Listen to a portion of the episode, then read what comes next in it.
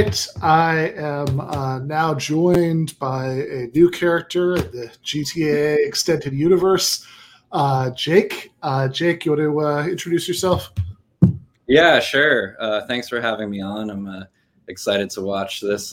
watch this with you. I'm a. my name's Jake Appet. I'm a labor organizer in the New York City area. Um, excited to start working on um, helping you produce this show. Yes. So that is Jake. Uh, so uh, you you will be seeing much more of. Uh, so we are of course going to uh, watch uh, Charlie Kirk's uh, friend of the show, Charlie Kirk, his uh, his debate uh, with Hasan Piker from uh, from 2018.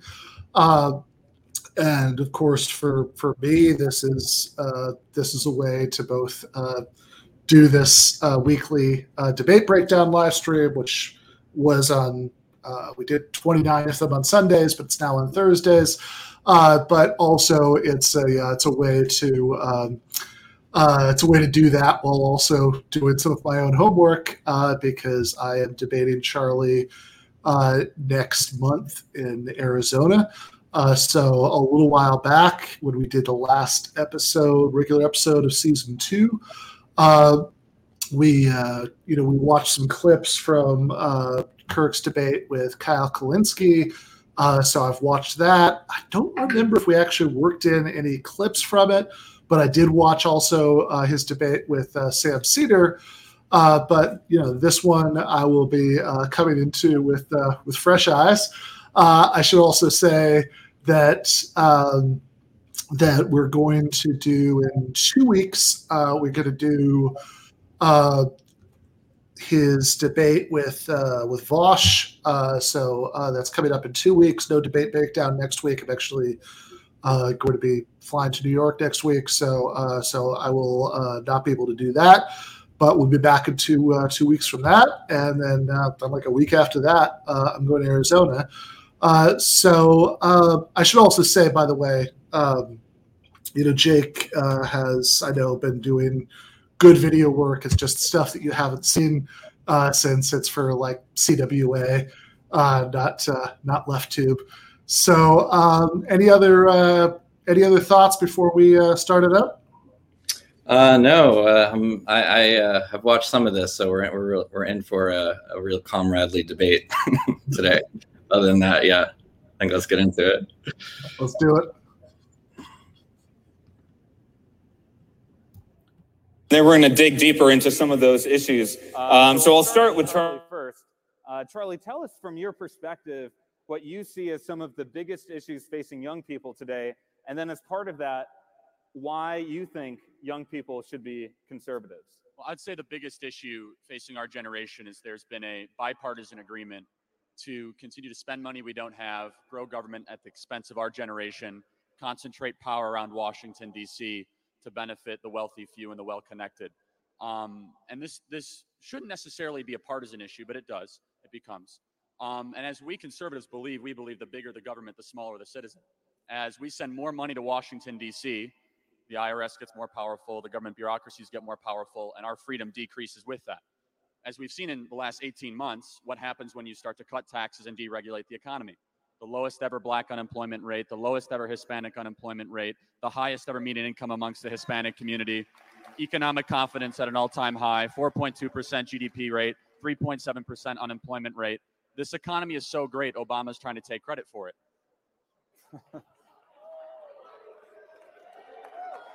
and you can start to see the beginning stages of what happens when you embrace conservative principles and conservative ideas, juxtapose that with the last eight years, which was mediocrity and apologizing for being American. And it's great that we have a president that believes in the free market, free enterprise system. And I look forward to this discussion with Hasan as it's always lively and never, uh, never disappoints. All right. So, Hasan, you can respond to some of those points if you want to, but also tell us what you see as some of the big issues facing young people today, and from your perspective, why you think young people should be progressive? I think I'm going to take an apolitical approach as well to this conversation because um, I like to look at issues and and identify what they are and provide what kind of solutions I think are uh, the best possible ones. Currently, the economic system that we're living under is inherently exploitative, it's inherently oppressive, and we're now actually feeling the devastating impact of that more than ever. We live in a country where there are 40 million Americans. We live in the wealthiest nation that has ever All right, I think the sound uh, is a uh, is a little low, so we're going to uh, switch something up here for uh, uh, for a minute. But uh, while we are setting that up, we'll just just say that I, I notice that Charlie's Trump era debates always start with this thing about the Black and Hispanic unemployment rate. He just loves that. Yeah, um, he's going to bring it up a lot more later. And what's funny is that when he's uh, done, you know, to give a preview, but he definitely mentions that when he's talking about the health of the overall economy, he always starts like Hispanic, Hispanic, black unemployment rate. So it's a little, it, it comes off a little weird sometimes. Like definitely a talking point. Yeah, I mean, I wonder why. Like, I wonder what's going on there too. Like, is there any like is there any reason I'd have to look at like the the numbers from like the years that these debates happen, but is there any reason he doesn't just talk about like the overall unemployment rate? Like, like, like, why is it why is it always the black and Hispanic unemployment? Yeah, rate? I don't have the number in front of me, but he, you'll you'll see. Yeah, we'll see when we get to it. But there's a lot of like in this three months or eighteen months, like there's a lot of uh, selective time periods, which probably help the stats a little bit. But he came prepared, so we got to give him credit, I guess, for uh, having some stats to reel off. Yeah. Fair enough. Uh, let me just do. Yeah, here we go. Uh, so. And that's we're at 25. We're at which? 425. 425. All right. Let's see. 420. Okay. Here we go. Um, let's give it a shot. See if we can uh, turn off we could mute so there's no echo without making the volume super soft. Uh, see if this works. Nation that has ever existed, the wealthiest nation um, on the planet. And we have 40 million Americans living in poverty. We have 18.5 million Americans living in extreme poverty, according to the latest UN reports. Uh, climate change is, is happening no matter how hard people try to deny its existence. And it's, it's, it's outcomes are, are devastating, especially for millennials. And this is something that we need to focus on. And I current and unfortunately, every single time we tried to bring about any sort of socialized solutions to these problems that the free market obviously fails to, to provide solutions for, we get called socialist and that that idea is inherently damaging. We believe we live under a inherently oppressive capitalist dogma, and I'm here to talk about that because I think that at least questioning that and striving to find a better system is exactly what young people should be doing right now. Right. So inherently oppressive. So small business owners are oppressing their employees. Come on, you're you're hyper focusing on small business, dog. I'm talking about capitalism versus socialism. Even though 85% of all jobs in this country are created by small businesses, even though Why are you this president, to... poverty rates have gone to the lowest level in the last 65 years. Do you want to ask? Mil- Wait, hold on, hold on, hold on. Let me finish. I let we... you finish, right? Okay, go ahead. Let me finish. 3.9 million Americans have gone off food stamps and into the labor force under this president. That should be applauded by everybody when less people have to go to government for their for money and for meaning and they instead are able to go to a job and have a paycheck that's a good thing and so the final thing i'll say is this and you'll find disagreement just because someone gets rich does not mean someone gets poor in order for you to get rich in a free market system you must have a good idea you must create value you must employ people you probably borrowed money and you have an 80% chance of that business not succeeding in a free market, yes, we applaud success, but you must take responsibility for failure. And you have seen in the last 100 years the standard of living increase for all people across the world. Things get better, prices go down, and we are able to enjoy the abundance that only a free market system can create. You know what? I don't have to call you guys socialists. Bernie Sanders calls himself a socialist. Yeah. And we should reject socialism. All right. I know that was just a bit, but uh, a lot happened there. So yeah well, what, what, do you think? What do you think of uh, how Hasan uh, opened his uh, remarks? Ah, uh, yeah, I don't know. I mean, it was a. Um, I mean, it was a little. it was a little bit weird because uh, the the beginning discussion was about like Trump and all the great things that had supposedly happened, you know, uh, because of Trump's policies. Uh, and so said, yeah, you know, I'm gonna, I, I want to talk about like capitalism and socialism in general. It's not necessarily uh, what would have been my go-to in that moment, but you know, maybe there's something to be said for it. You know, it's like uh, it's uh, go, you know, go to a more general, um, you know, go to the go to the ground you want to argue about, I guess. But uh, you have thoughts? Um, I'm not sure how to debate Charlie Kirk. I'm just wondering. Uh, it just seems so easy for these debates to devolve very quickly because they're so general. Uh, like the terrain is so generalized. Um, so you know, Kirk brought out these uh, these specifics, and then you know, to debate capitalism versus socialism, there's not a lot of time to really define these terms very well, and so I, am I'm, I'm a little skeptical of how well it could go. But you know, yeah, no, that's sure a plan. I'm sure he has yeah, a plan. Fair. I mean, I, I think there's a reason why like more like narrowly defined, uh, you know, debates are often you know are often better. Uh, but you know, so Charlie here, he did one thing that, having watched the Kulinski one and the Seder one, uh, he's so far done on all three, uh, which is where he, he always loves to like trot out his line about how just because somebody's getting rich doesn't mean that somebody's uh, somebody's getting poor. He loves that line, um, and he and then like he also did something interesting, right? Which is that he uh, he said like his two responses to capitalism are inherently exploitative. You know, the first was to say, well, are you saying that you know small business owners uh, are uh, are exploiting uh, are exploiting workers? I was like, no, everybody loves small business owners, right? And then uh, within that, he's already shifting the terrain from. Um, and I mean, I think this maybe is a, a beat that Hasan missed from what Hasan was saying, which is correct, which is that capitalism is exploitative, to this immediate discussion of like the morality of individuals, right? So you're saying that you know small business owners, you know, are are exploiting their workers because what Charlie presumably means by exploiting is like I don't know, personally mistreating and uh, and he said, "Oh, so you're saying that small business owners are bad people, which is not at all the point." Right. Um, I do. I am a little concerned if this debate is for a general audience, though. Uh, right.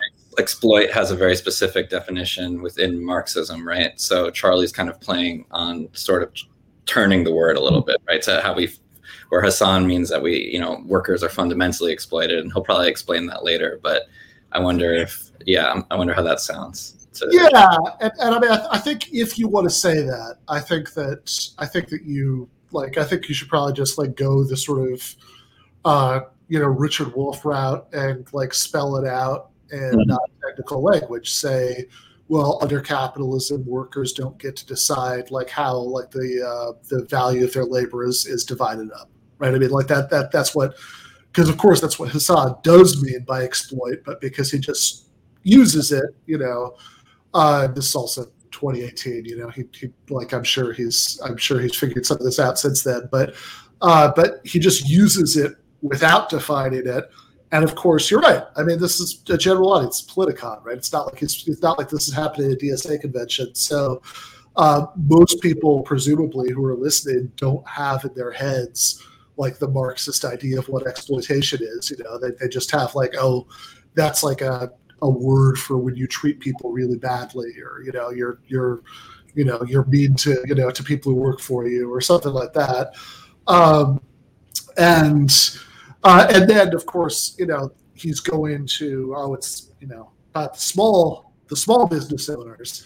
Uh, and you know I, I think that the thing that I would have liked to see Hasan point out at that moment uh, is that it's not uh, is that most people aren't small business owners, right? However many people, however many jobs might be created, which is also a slightly funny way to put it, right? Like, like, do you mean how many people currently work for?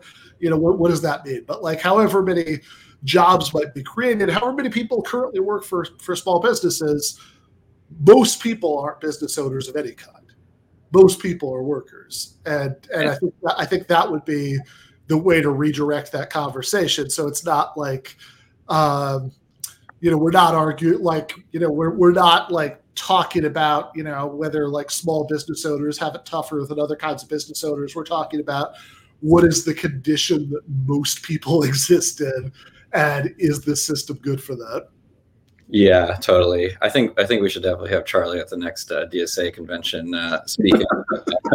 yeah, yeah, I, I, I, agree with you. Um, maybe he'll uh, like later on get the, get the conversation more on track. I think also real quick and, and start is that I'm also thinking about you know to what degree are they just playing to their bases as opposed to trying to convince people. So I guess like small business is kind of for is kind of historically been at the at that vanguard of that like far right movements, right? So just like playing to that um, even more than its rhetorical force, right? Um, or it's hard to weigh which one he's even trying to do. Probably both. Or, yeah, no, I, I, think I think it's a little bit of both, but I agree with you. Like I remember uh, Meagan Day had a good article about this last year. Uh, Jacobin, it was when the like anti-lockdown protests were first happening. It was called like small business owners in the barricades or something like that, and you know, and, and it was making the exact point, you know, that you're, uh, you know, that you're making right now. That this tends to be like the social base of like hardcore conservative politics,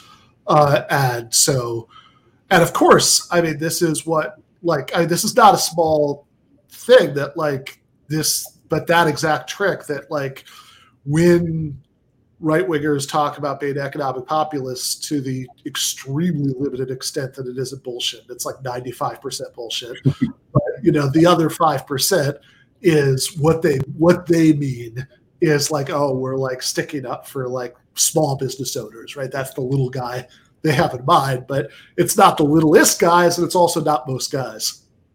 Yeah, yeah. I mean, they always seem so nice when you walk into a small business, so it's hard hard to believe, you know. But uh, yeah. yeah.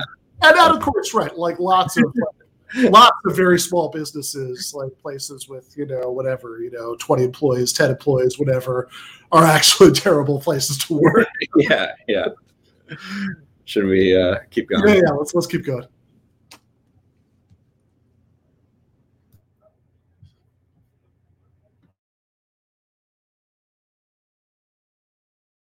Yeah, no, we should. Yeah. It's very nice of you to immediately launch this accusation. I don't care for small businesses, or small businesses will never exist under a social democracy, kind of similar to small businesses in Nordic countries and with, with robust economies, but with also a powerful and, and protective social welfare programs and, and, and, and, and socialized uh, uh, socialized safety nets. This exists everywhere around the world. Uh, all of the comparable Western democratic nations have been able to institute socialist principles, and that's precisely why their people are a lot happier. But then on top of that, on top of that, what's really important to me is like focusing on uh, focusing on the rate of growth and the GDP is great, but you can't answer me. You can't answer this one simple question: Who cares what our GDP is if the person who is dying of abject poverty is, is can't heal himself in it, uh, because we don't have a socialized medicine, for example. So, if you want to talk about healthcare solutions, happy to talk about it. You brought up Norway, Sweden, Finland. You would call those socialist countries? No, I wouldn't call them socialist countries. Okay, but they're definitely on example. a scale. Yeah, I said okay, social so democracies, which would be a more socialist so, country. Okay, Look, if we're going to have this conversation, I, let's. I asked it. a very simple question. No, we'll have a consensus on this first. Let so, me ask you a question, okay? Because this is like really in, improper framing, and a lot of people confuse socialism. You said inherently exploitative. You you framed the argument. oh, with capitalism, yeah, I oh, did. Okay, so that's yeah, and I rebutted that. So uh, how did you rebut that? By, by talking about just because no, by talking about like what small businesses. It doesn't matter. Every single business Hasan, still. Let me is, let me say one thing. Every Norway, business. Sweden, and Finland, according to the World Economic Freedom Index, are ranked higher than the United States of America. That is not socialist. They have they have less tax. They have lower taxes. So that means that you can have socialism and yet still have successful businesses no, in your country. Thank you for proving my point for me. No, it's I love this. It's the exact opposite. You know what socialist is? Bernie Sanders wants an 80% tax rate on Yeah, the rich. Venezuela too, right, dude? Listen, No, listen. Bernie Sanders wants to keep our fossil fuel assets in the ro- You want me to explain in it to you because you obviously don't understand it. Do you want me to explain Wait, it to is you? Cuba not socialist? Is North Korea not socialist? Was Vietnam not socialist? Was was Zimbabwe not socialist? You can laugh all you want. Okay, do you but want me to hundred explain it million to you? people died under socialism the last hundred years, and you have the gumption to continue. Okay, okay, okay. keep laughing Hold on. to the victims' families from Cuba, from Yeah. Venezuela, Yeah. from Korea, from Vietnam, from Mao's China, from Stalin's Russia. The number one killer of citizens, from innocent civilians, the last 100 years has been the very idea that you shamelessly wear on your sleeve every single day. Oh, Marxism has killed more people than any other ideology over the last 100 years. Okay, thank you for those words. You're welcome. Um, when 100 million people die under a communist dictatorship, and some of those millions are also Nazis, which is included there, whatever, you blame communism. National or Socialist you Workers blame, Party. Or you blame, you blame socialism. But when 7 million people die every year under our current global capitalist environment, where uh, just, just by famine alone, before we even talk about imperialism, and before we even talk about the damaging wars that are happening all around the world, then it's the individual. So you're essentially telling every single person that's poor, it's your fault that you're poor. It's your fault that you die under a capitalist system. But if you were under a communist system I have system, never said that. I mean, that's literally what you're saying. No, it's not. I'm so whose fault ex- is it? Whose fault is it that 7 million people every year die just by famine related But- so- diseases so- and famine in our, under our current global capitalist structure? Who, whose individual fault is it? Yeah. Why is it with the system when it comes to over the last communism, but it's years, you have seen the actually, but it's standard of living actually, go oh, from 40 years to 80 years in America for Uh-huh. women and 76 years Answer, for you're women. not answering my Global question. poverty is at its all-time low than it ever has been. But you're not dropped below answering- 10%. You're not answering my enterprise. question. You're not answering. You're, you're There- talking about there is not a singular different. person why individuals might die, unfortunately. However, what's going to stop Oh, that? it's unfortunate when they die. Oh, yes, Oh, okay. yes, Hasan. Death Yeah. is unfortunate. Yeah, I know. I understand. But you How make do you it seem as though they are just a problems? So statistic. how do you solve it? So let's talk about healthcare in particular. Okay. Because because a common critique of conservatives is that we do not have a plan for healthcare. It's quite simple. First of all, the idea that we do not have socialized medicine or a test case for it in the states is incorrect. The Veterans Did you Administration. see the veterans? Oh God. hundred and Oh, eighty that's billion dollars a Oh, year how we spend trying How to help our veterans. Hasan, let me finish. 180 billion dollars a year we spend trying to help our veterans, and they wait in line. They die in the clinics. The quality care is unbelievably low. You cannot say that the Veterans Administration is a well-run government agency, despite us spending 180 billion dollars a year trying to help our vets. We how have seen disgusting what's that disgusting. you would you would send these young men and women overseas to go fight imperial. Not you. I'm, I'm talking about conservatives in you. general. Just conservatives in general don't mind sending these young men and women overseas to fight imperialist conquests that have nothing to do with protecting America or I'm protecting against the Iraq American sovereignty. Hold on, that's great. That's great. That's just one war, though. We're waging many currently. But then they come back, and the numbers have obviously increased. Uh, i- i- the number of casualties have increased. The, the, the treatment is drastically different than a regular pool of American citizens who aren't in the line of fire. How could you then turn around, not fund that system that we promised those veterans we would take care of them, not fund that system, and then use it as a talking point to say socialized medicine does not work? we- we That is should- disgusting. We should take That is care of our vets. disgusting. You know what's disgusting, Hasan? The fact that you defend that system. The fact that vets die waiting for care. Our Yeah. vets are our heroes. First of all, I'm against the Afghanistan you're- war, against up? the Are you gonna Iraq war, be like, against uh, our funding of Saudi Arabia's illegal war in Yemen. I'm against the missile strikes in Syria. So don't try to paint me in the same blend and the same brush that all neoconservatives No, are. Second really- of all, ironically, Donald Trump is making the world a safer place. The Korean War is ending thanks to Donald Trump. ISIS is on the run and being destroyed. What does He this have to? What does this have to do with Well, our us lying to our veterans that we were going to take care of them and then letting them Veterans be homeless on the Administration, which streets, is dog? socialized medicine, the Veterans Administration, which is socialized medicine, does a disservice. You advocate for socialized medicine. I do not want the rest of the country. I'm not saying the to VA is good. I'm saying that it's level of care underfunded. That our veterans have. To You're to. using that as a as a tool to just attack socialism, No, a attack piece of evidence. medicine. It's when called evidence, This works in every in every other country that has tried to do this. This works. This system absolutely Cuba. works. How does the, fact Cuba? How does the Cuban fact- healthcare system work? The Cuban health Cuban healthcare system. the. Cuban healthcare system? Oh, you mean the country where they're on the verge of solving AIDS and and and, and a multitude of different cancer research? Like, what are you talking about? Where, where their life because, their life expectancy is 15 years. Okay, it but less than the United States, you're, where they you're, have widespread starvation, where they lock like up political dissidents. Okay. Why do people flee Havana, Cuba, for Miami, Florida? I don't know. Don't Maybe our sanctions Miami, have Florida something to do with for it? Havana, Cuba.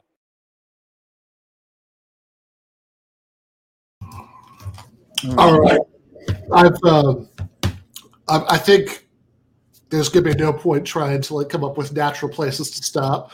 We're just gonna have to like stop every once in a while. Um, you know, this isn't one of those debates where one person talks and then there's a pause and then the other person talks.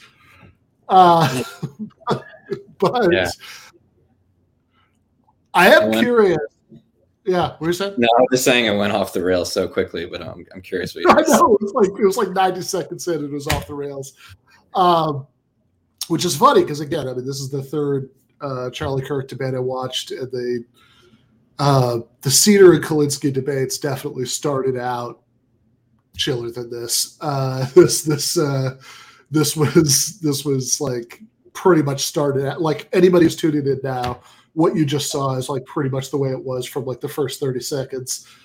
Um, but there are like three things going on since the last time we paused. So one of them was about the wars, uh, and it does seem to me, at least from what I can tell from his Twitter account, like Charlie has done a little bit of a 180 on this. So the wars didn't really come up in the Sam Seder debate, but in um, but they came up in the Kyle Kulinski debate, and of course they also just came up here. And in both of those, uh, he said the same thing. It's like, whoa, I, I don't have anything to do with that. What are you talking about? I'm, I'm against the wars. Uh, whereas, I don't know, like his his his Twitter account lately has been all like, you know, uh, Joe Biden has like surrendered to the terrorists all the time. So maybe he's got some sort of like explanation of how this doesn't really make him pro-war. Maybe it's just that when it was a pro-Trump talking point that like Trump was like, you know, winding down the wars or something, he was for that. But now it's like an anti-Biden talking point that, you know, he left the service dogs in Afghanistan. So that's what he's going with now. Yeah, I mean, in researching him, and this won't come as a surprise to anyone, uh, you're not going to get ideological consistency from him, and he'll say something and then say the opposite and claim he never said it. So it's, it's going to be hard to track down any particular claim on him, you know, which also makes someone slippery in a debate, I guess, because if they can just uh, claim any viewpoint that's, uh, um, you know, convenient at the time. Um, but yeah, I guess at this point he's going more with the isolationist uh, track, and also this is a little off track for the debate, right? Like, yeah, right. It's, I, I mean, I assume that, I mean, it's a little hard to tell from what they've talked about so far, but I assume that the larger thing is supposed to be capitalism and socialism. Right. It's definitely careening from topic to topic. I actually wanted to get your viewpoint Yeah. on the thing that they it was kind of a smaller point, but they were, you know, they were having the whole uh, Nordic debate and kind of the rote way that it usually happens, right? Where the conservatives try to say, no, that's not, you know, there's that meme of like, well, you know, hey, that's not actually socialism. And it's like, well, well, if it's not socialism, why don't we try it? And it's like, oh, because it's socialism, right? But points, he points to the economic freedom index of and I'm I'm not familiar with that. So I'm just wondering if like yeah like where they where they get that if you have that like Yeah, back- that's like a pretty common uh, conservative talking point, and it's it's always really weird because like those there are a few of those like freedom indexes floating around from libertarian, quasi-libertarian kind of think tanks, and uh, the methodologies like often really unclear. Uh, they, I mean, I remember one of these them. I read like somebody actually did like a detailed breakdown where they figured out like how like all the different things they were using and what you know score they uh, and what weight they assigned to each of them and some of it was just hilarious like uh, i think this was like a cato one where uh, they they didn't count like the laws about abortion towards like how free a country was because they said like because that's like controversial whether that's in a freedom but they uh but they did count like whether you were allowed to have like raw milk uh as a uh, as a freedom thing.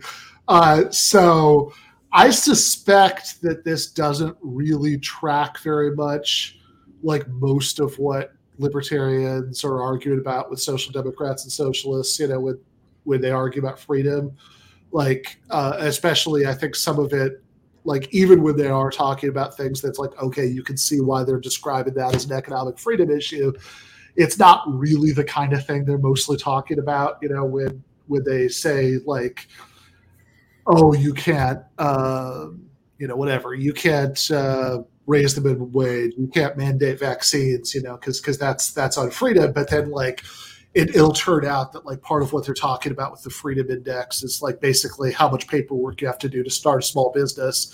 And it's like, yeah, but that's fine, right? I mean, like that's that's something that any like normal social democrat would be like, yeah, sure, go for it, right? I mean, like like streamline that. That's great, you know. like that's not, you know, what like the kind of thing that we care about is making sure that you know there are minimum wage laws, workplace safety laws, and you know, and all this stuff.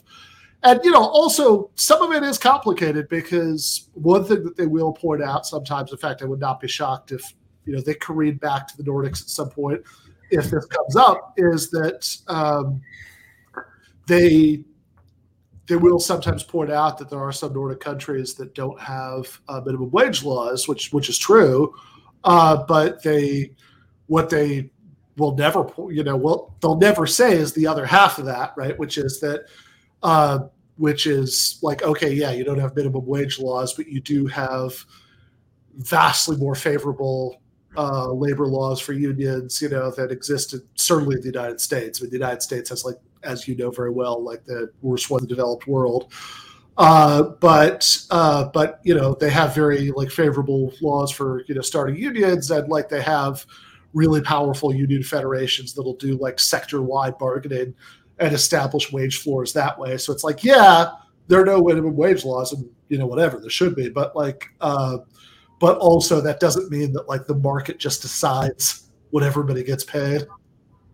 Yeah, yeah. I mean, I don't think that there's a lot of uh, honesty going on in, in, in, those talking points unless it's a misunderstanding. I mean, if you really, you know, got them to admit what they believe about the Nordic countries, I don't think that they're like, oh yeah, we should adopt those policies. So yeah, yeah, yeah, right, exactly. And it's all there's a lot of cherry picking too. Like they'll do this thing where, okay, and granted, I think that there's probably a lot of like Nordic hive mind thinking on all sides of this where because like there's a certain kind of like you know quasi social democratic liberal who thinks that the way that they have things in nordic countries is nice but doesn't really recognize that like sweden is, isn't sweden because everybody goes to the same lutheran church sweden is sweden because of sustained intense class struggle and like you know like incredibly like militant union activity and stuff you know, building socialist party that like got them to the point where they are now.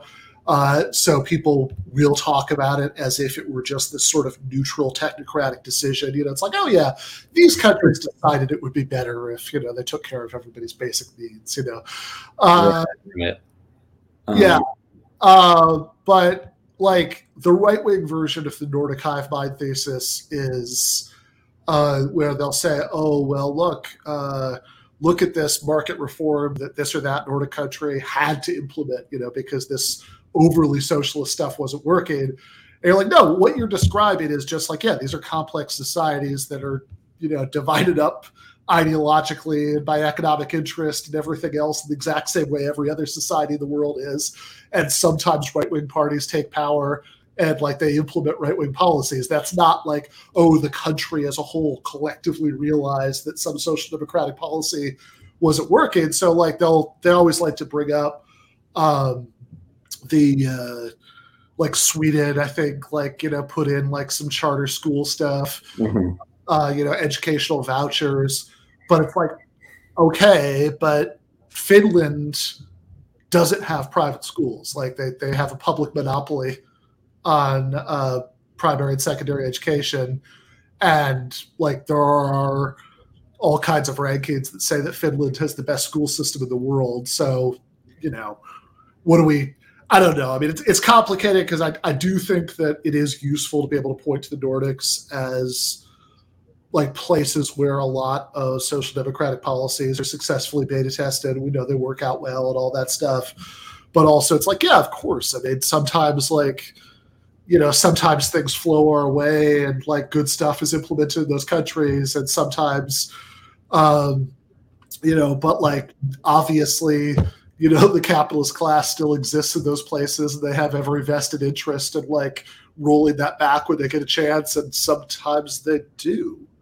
Right. Um, I mean, on that note, I mean, I think they they try to make socialists own any kind of failure of bureaucracy, that's socialism, right? Um, which kind of the, the, the, other major thing they talked about is the VA, which I think, um, you know, I mean, the simple answer is just that the, you know, the, the, the VA is um, underfunded and, and the conservatives, um, you know, are pointing toward that underfunding as that, hey, that government programs fails. But do you think there's anything more complicated going on there? Or do you think it's pretty simple trick that the, that Kirk? Uh, yeah, I mean, I, I think that the one thing that is complicated there is that um, it is certainly true that the VA should be funded more.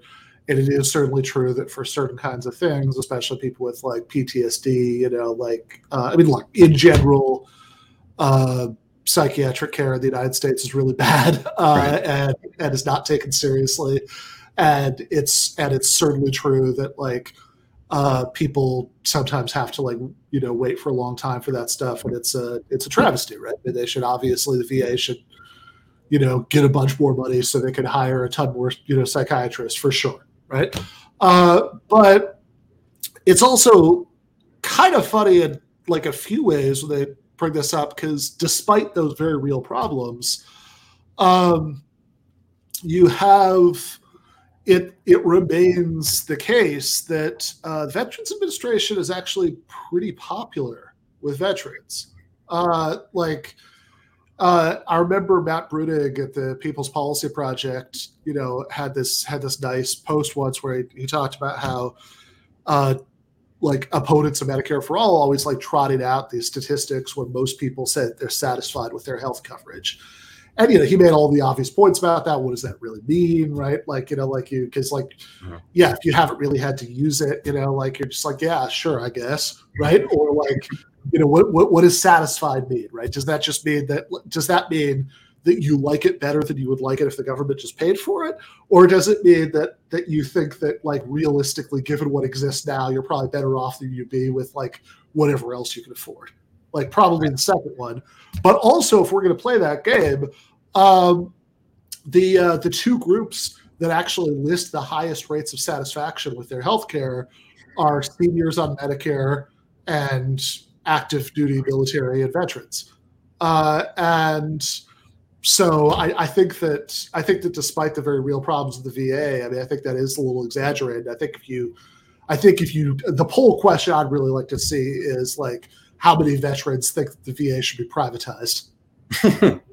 right, right. That's a better point. And you know, yeah, I mean, if, if he brings abolish the VA, just just try your luck, you know, on like the exchanges. Yeah, well, we'll see later that uh, if you put anything in, in the free market, it's going to get uh, extremely, extremely efficient. So we're, we're definitely going to learn that over the course of this uh, debate. But um, is there? Um, yeah, well, I, I did also want to say on the on the healthcare point. Um, Charlie, just before the point where we stopped, did something odd, right? So he he has two examples of uh, socialized healthcare being bad, were the VA in the United States uh, and uh, and the uh, and the Cuban healthcare system, uh, and like the second one is a really funny example because, I mean, yeah, like you know Cuba's uh, you know Cuba's healthcare system in a lot of ways, you know, is is not. Uh, you know, like like there are, it's it's a it's a very mixed bag. I mean, you know, there are there are things about it that are definitely suffering. Some of that really is because of the embargo. I know that's like kind of the cliche. It's like, oh yeah, leftists will blame everything on the embargo, but like really in this case, I think the argument's pretty straightforward. Like there's a lot of medical equipment that like if the United States has you under embargo, like good luck finding because like this this is where it's manufactured. Uh, but even like even aside from that, it's like okay. I mean, yeah, it's a it's a third world country with limited resources, uh, but also they have the best doctor to patient ratio in the world. Also, uh, like there are definitely at least parts of the United States with worse like infant mortality than Cuba. Well, yeah, their, the life expectancy seventy eight years. I don't know where he's. He just says it's 15 years lower than ours. So yeah, isn't that just a, the United States? just a straight up lie. I don't think so. Yeah, yeah, he says it's 15 years lower than ours. I think that's a straight up lie. I think they're commensurate with ours. So it just yeah, which, which get to be prepared on it, I guess. Which itself is remarkable because it's a third world country with very limited resources. uh, that's been under embargo from its largest natural trading partner for half a century. And so it's like, even the measures where they're about equivalent to the US, that itself is an, an, amazing accomplishment under those circumstances. And there are obviously measures like doctor patient ratio, uh, infant mortality, where they're actually doing better uh, than uh, than ours. Um, yeah, I don't know. I just looked it up and it says the life expectancy of the United States uh, is also seventy eight point something. So I, I don't I don't know what he's uh, what he's talking about there.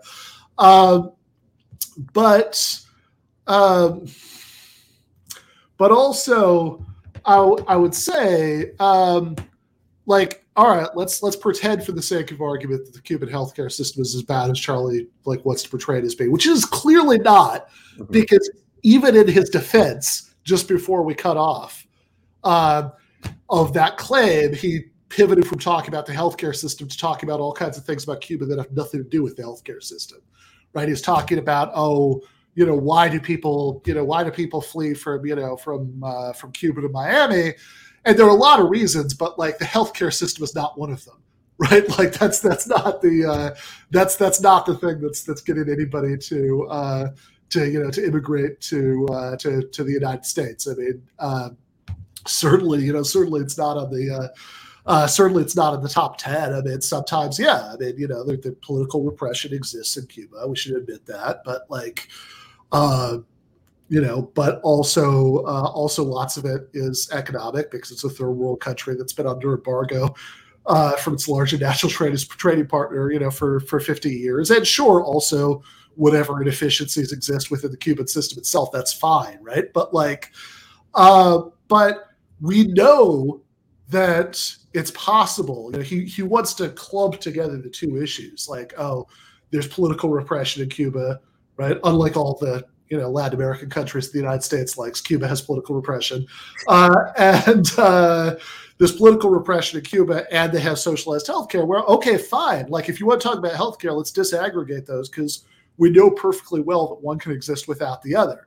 Uh, the UK has uh, has the same healthcare system that Cuba does, more or less. I mean, you know, it's uh, it's got the uh, you know, it, it goes way beyond Medicare for all. The government owns the hospitals and pays the doctors.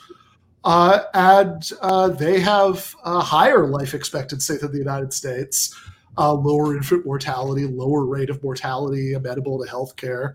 Uh, so I mean, I, th- I think the uh, I think the track record is is pretty. Um, you know, the track record like is really good, and then I think especially if you started doing what you know Antonio points out in the comments and compared the Cuban healthcare system to the healthcare systems of comparable uh, Latin American countries, then I think it, it starts to look really good. I mean, look at the uh, you know the morbid little game that I, I, I was playing for a while last year. Is every once in a while I check to see uh, the number of people who died of COVID in Cuba, and then I compare it to the county in Michigan that I come from. Uh, and uh, for you know for a long time, eventually Cuba reopened to tourism and they came out ahead, although not by that much. but the uh, but this county in Michigan, with you know, I know it's not a one to one comparison, it's not an island, but like this county in Michigan, with obviously a tiny fraction of the population, for a long time uh, was was was beating Cuba, and certainly if you compare like, you know, if sure compare islands to islands, right? I mean, you know, compare Cuba to uh, to Puerto Rico uh, and your chances of dying of COVID last year as a Puerto Rican are like vastly better than your chances of dying as a Cuban. Yeah, for sure. Um, and I think uh, we might want to get back to the video, but uh, we didn't even really address the list of countries that he calls socialist. Oh yeah, Zimbabwe, North Korea. Yeah, yeah. I mean, so, so like some of them, he's like, you know, he's like listed off, you know, countries that's like okay, right? We can have a terminological debate, like you know people love to on the left about you know how to use the word socialism and whether that you know we say okay is this a kind of authoritarian state socialism or is this best described as something else you know bureaucratic collectivism or you know state capitalism or whatever right but it's like okay at least i know what he means when he yeah. says that that's socialist i have no fucking clue what he means when he says that zimbabwe is socialist yeah, yeah. I mean, I don't know if, if, if it's even worth addressing um, in these because the debate's really going to go off the rails, yeah. right? He starts and, and, okay, and, we will go back to it, but I mean, lastly, before that, like, okay, he says the Nordics aren't socialist, Bernie Sanders is socialist. Confusing enough already. Uh, but also, you'll notice when he was rattling off the bad socialist countries, he said that uh, Vietnam was socialist. So it's like, wait a second, is Vietnam not socialist? Because I'm pretty sure that Vietnam today, the state plays a larger role in the economy than the United States if all of Bernie Sanders' like 2020 campaign proposals were enacted. Mm-hmm. All right, let's go back. Okay, maybe it's, because, maybe it's because people did not want to willingly give away their land. land. But I'm not here defending Cuba. I don't give a shit about Cuba, dog. I'm talking about America. No, you just, and I'm you talking just said about they're solving nations. AIDS, which is I'm talking about comparable false. nations. We are talking about socialized medicine in comparable nations. Are you going to say that America and Cuba are virtually identical? I would happen to. I would happen to. I think that Canada is a better example, and there are definitely problems within the Canadian health care system. Again, due to privatization and due to underfunding the, the, and, and, crippling the institution from within because of private, privatized uh, policies. This is all private enterprise is, is grossly responsible for, for the, the lack of affordable healthcare in this country. It shouldn't even be affordable. It should be free. This is what the people want. Nothing Charlie. is free, Hasan. 82% of Americans, 82% it's not of free Americans if your neighbor want is paying for Medicare it. for all.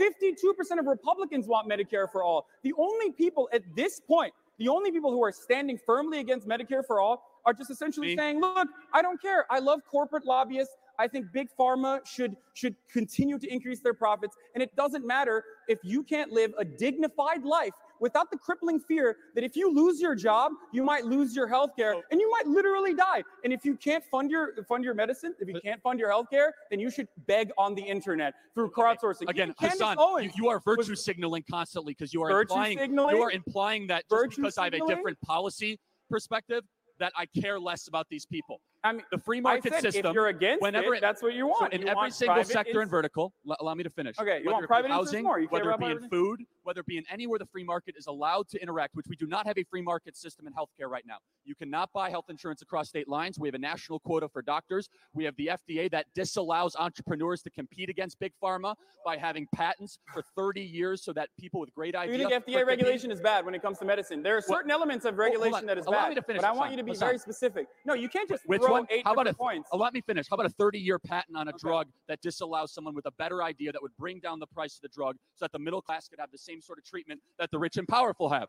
That's, that's, used- that's the regulation that you think I'm against? No, I'm not I, saying you're I'm against it. I'm saying what I'm for, in Hasan. public I way. hope no, I think that. we should look. Again, let, let me finish. Okay, go ahead. Sorry, sorry, you're right.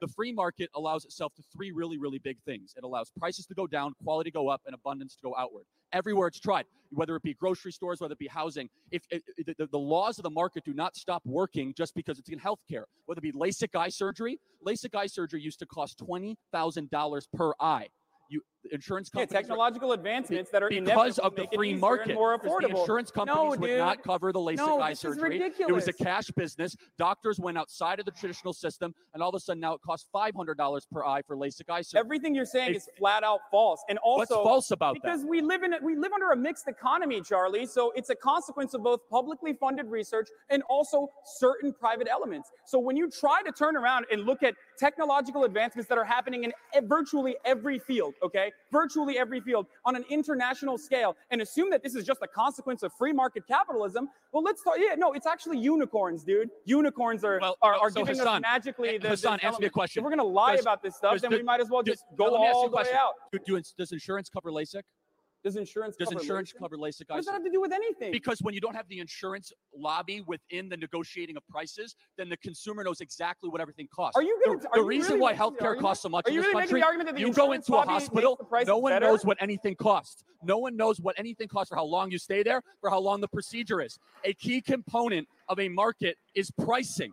Yeah. The problem with the Yeah, system we and have we now, live in a country that is it's not a virtually the only country on the planet that does not negotiate drug prices. Even Donald Trump said he was going to do this, and he and he's failed to deliver on that promise. Among many other promises, like he was going to solve the economy or that he was going to uh, bring about world peace. Like this is preposterous to assume that like insurance, in, you could just unjustifiably just throw out a claim without me, without expecting me to. Uh, re, re, uh, I can't even talk. Holy shit! Refute it when you say uh, w- when you make this ridiculous assertion that insurance companies are actually decreasing prices when it's not the no, government no, they're not. It's, regulating Hasan. I asked a very specific question. What? LASIK eye surgery then you not followed it up- covered by insurance. Okay. Consumers went straight to the doctor, so they knew how much it cost. Therefore, prices went down, quality went up, and accessibility went outward. That's what is it happens when a market is other- allowed to exist. So, So why is imagine- in virtually every other? Uh, because I look, I don't know the ins and outs of the the complicated LASIK surgery, and I'm I'm willing to bet that you don't either. You just know a talking point about it, but it doesn't matter. Look, um, look. But None can- of this matters but- but because you are hyper focusing on LASIK what I've said? surgery. Are all Americans? Is this the most important problem that all Americans have to face when it comes to our current I- I'm really rate, glad you asked. When it comes to the cancer rate in the U.S., Hasan. which is good. We're good on cancer if you can afford it. So how do you get things to cost less? Competition, which is inherent in a free market. Regulation. Regulation. Absolutely. rises prices. Regulation prices out middle class consumers. Regulation is a tool used by corporations to go go after small business owners. That is why the biggest Small, oh, the small business owner like Pfizer. You're right, dude. Come on. dude. Pfizer, has You're being a one hundred million dollar a year government lobbying budget. That Yeah, I hate right. that. We agree on is that. Corporatism. Yeah. That is not capitalism. It's different when you have a good idea versus buying lobbyists, sending them to DC, saying put all these rules and regulations that I can afford, but the entrepreneur from Silicon Valley that has a five-person company cannot afford. So $20 why is it cheaper in other countries, Charlie? Explain that to me. If it's not government price negotiations, why is it cheaper in virtually every other country? As a matter of fact, this is a ridiculous talking point because, like conservatives, have, for the most part, maybe not Charlie, but I I am willing to hear your perspective on this. Conservatives, for the most part, have like completely uh, decided that the whole regulation conversation is ridiculous and have gone so far as to say that we are subsidizing healthcare for the rest of the world because we, ha- we are the most innovative nation when it comes to medicine. It's, re- it's preposterous. Every other nation is able to do this, and, they're, and, and these companies are still selling to them. Obviously, they're not selling out of the goodness of their heart because there's no such thing. It's all profit motive, right? So it's cap- they're capable of lowering drug prices here in the United States as well. But the only reason why they won't, and you're correct on this, I will I will tell you because obviously I'm very anti-lobby uh, here and anti-corporatist and anti-capitalist as well. Which, by the way, lobbying is inherently a capitalist structure. You constantly talk about how money is. Corporatist. What? difference. Okay, corporatist and capitalist. Like you can't. You, the two go hand in hand. Those dog. are not the same thing. That's like saying I'm Crony capitalism is just unfettered capitalism. And you are constantly, on the one hand, arguing against, regulation, and then on the other hand, saying, well, it's not true capitalism. Which one is it? okay, should so- we regulate capitalism so it doesn't turn into crony So I- capitalism? I think we should Or we massively re- deregulate the American economy. I'm not saying to abolish every single piece of regulation. Uh-huh. When What regulations, specifically? let me finish. What, regu- Except for like the patent one, what- which I'm on board with what, as well. what regulation specifically? How about Dodd Frank? That'd be a great start. That disallows community banks from competing against Goldman Sachs, Wells Fargo, JP Morgan Chase. The big banks wrote Dodd Frank. That is why we've seen an 80% decrease in community banks over the last eight years since the passage of Dodd Frank, because it makes it nearly impossible for community banks to be able to compete with the Wall Street banks. I will say this. what Charlie fails to mention Dodd Frank is I like did not the lead- you. No, what Charlie Hasan. fails to mention with Dodd Frank, and you can't say this and, and not and not mention this part. There are plenty of fail safes within Dodd Frank, which was imperfect. I will admit. There are plenty of fail safes that were also taken away. For example, the fiduciary responsibility. So if you're an old person and you go up to a bank, that your, your banker can uh, virtually make any sort of risky financial decision they want to now because they took that away so that the bankers could make more money off of your money that they're playing around with. This is the kind of deregulation that already caused the 2008 housing All right, I, I'm not going to get And into. No, oh, you're not gonna get Fannie and Freddie rating agencies. I know what the fuck Federal Reserve. about? Federal Reserve lowering. Oh, whatever, Federal Reserve dude. lowering interest rates. Hold on. What's Fannie and Freddie? Genius. What's Fannie and Freddie? Tell me what that is. Tell me about the rating Okay. agencies. Tell me about how we should have allowed Wells Fargo to pay a price, and those people should be in prison right now for doing what they did I agree. and lying to federal regulators. Charlie and it was, sounds like a was communist to Democrat. Congress and a Democrat Senate, and a advocating Democrat to, president advocating did jail not- bankers. I'm Hasan, on board, dog. Hasan, Let's we do it right talking now. over each other for the next 45 minutes, or you can let me finish. The final thing I'll, I'll say on, on banking regulation, the, the, one of the biggest misrepresentations of reality is somehow that free market capitalism contributed to the, the, the, 2008 financial crisis. It was the rating agencies in bed with Fannie and Freddie Mac doing AAA bond rating with B and B minus rated bonds. No one looked what they were actually rating. It was the government institutions that were telling Wall Street to continue to go after subprime mortgage lending. We they did credit default swaps on top of it, leveraging the entire American economy with Alan Greenspan artificially lowering interest rates after 9/11, playing with cheap money, pair that with the Community Reinvestment Act, yeah. and no one actually knowing what yeah, they're no, trading. I don't like liberal all dog. certified We're on the same page. by Washington. We're on the same page, but you sound a lot like a communist when you make those points. I'm just going to let you know. When you're like, let's jail bankers, so, so let's what, regulate the, let's regulate uh, both our both our politicians and also these corporations. You well, can't so, just sit so here and say that it's regulation. You keep mentioning the failures of capitalism, and then your solution to the failures of capitalism I've is not, I've mentioned more capitalism, more free market, failure of statism, well, you know, how about the failure? How about the successes of free market capital?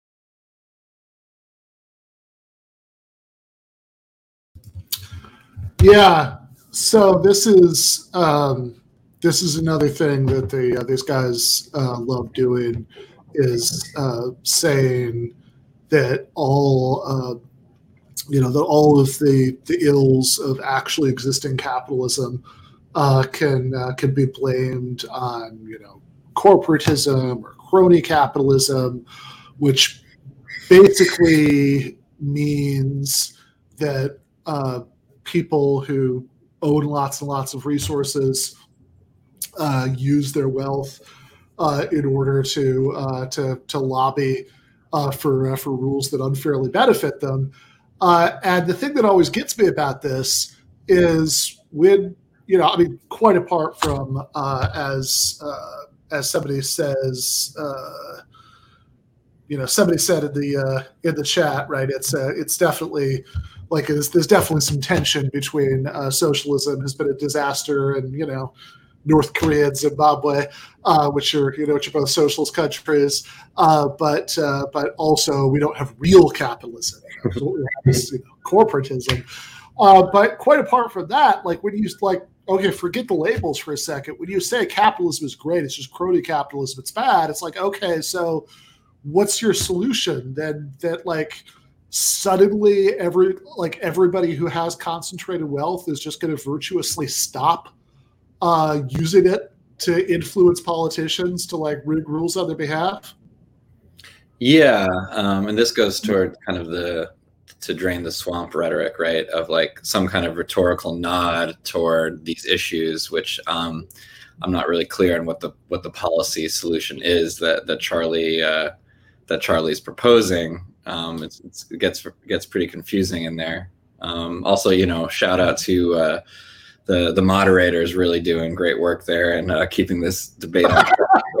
He's like super. it's great. It's great. You know, it's, these debates yeah, like, usually overly moderated. So I think his laissez-faire, free, you know, free market approach. I really like it. But uh, I, I think I honestly forgot there was a moderator. It's like, oh yeah. Who's that dude sitting between them? Is he a friend of Charlie's, or he's just a lucky fan? A lucky fan who got uh, who they invited on stage. Um, but yeah, um, was was there anything else that, that that jumped out that you? It's kind of like a like a you know yeah i mean so i think that's i think that's the biggest thing is the mm-hmm. oh that's you know that's corporatism uh not capitalism right which is uh like if i i mean look i mean if if you or i said oh uh, here's our here's our idea for how socialism could work. Uh, we're gonna have, um, you know, we're gonna have like a, a, centralized state apparatus. There's gonna be like a planning office, like Gosplan in the USSR. All the structures are gonna be the same, but this one's good.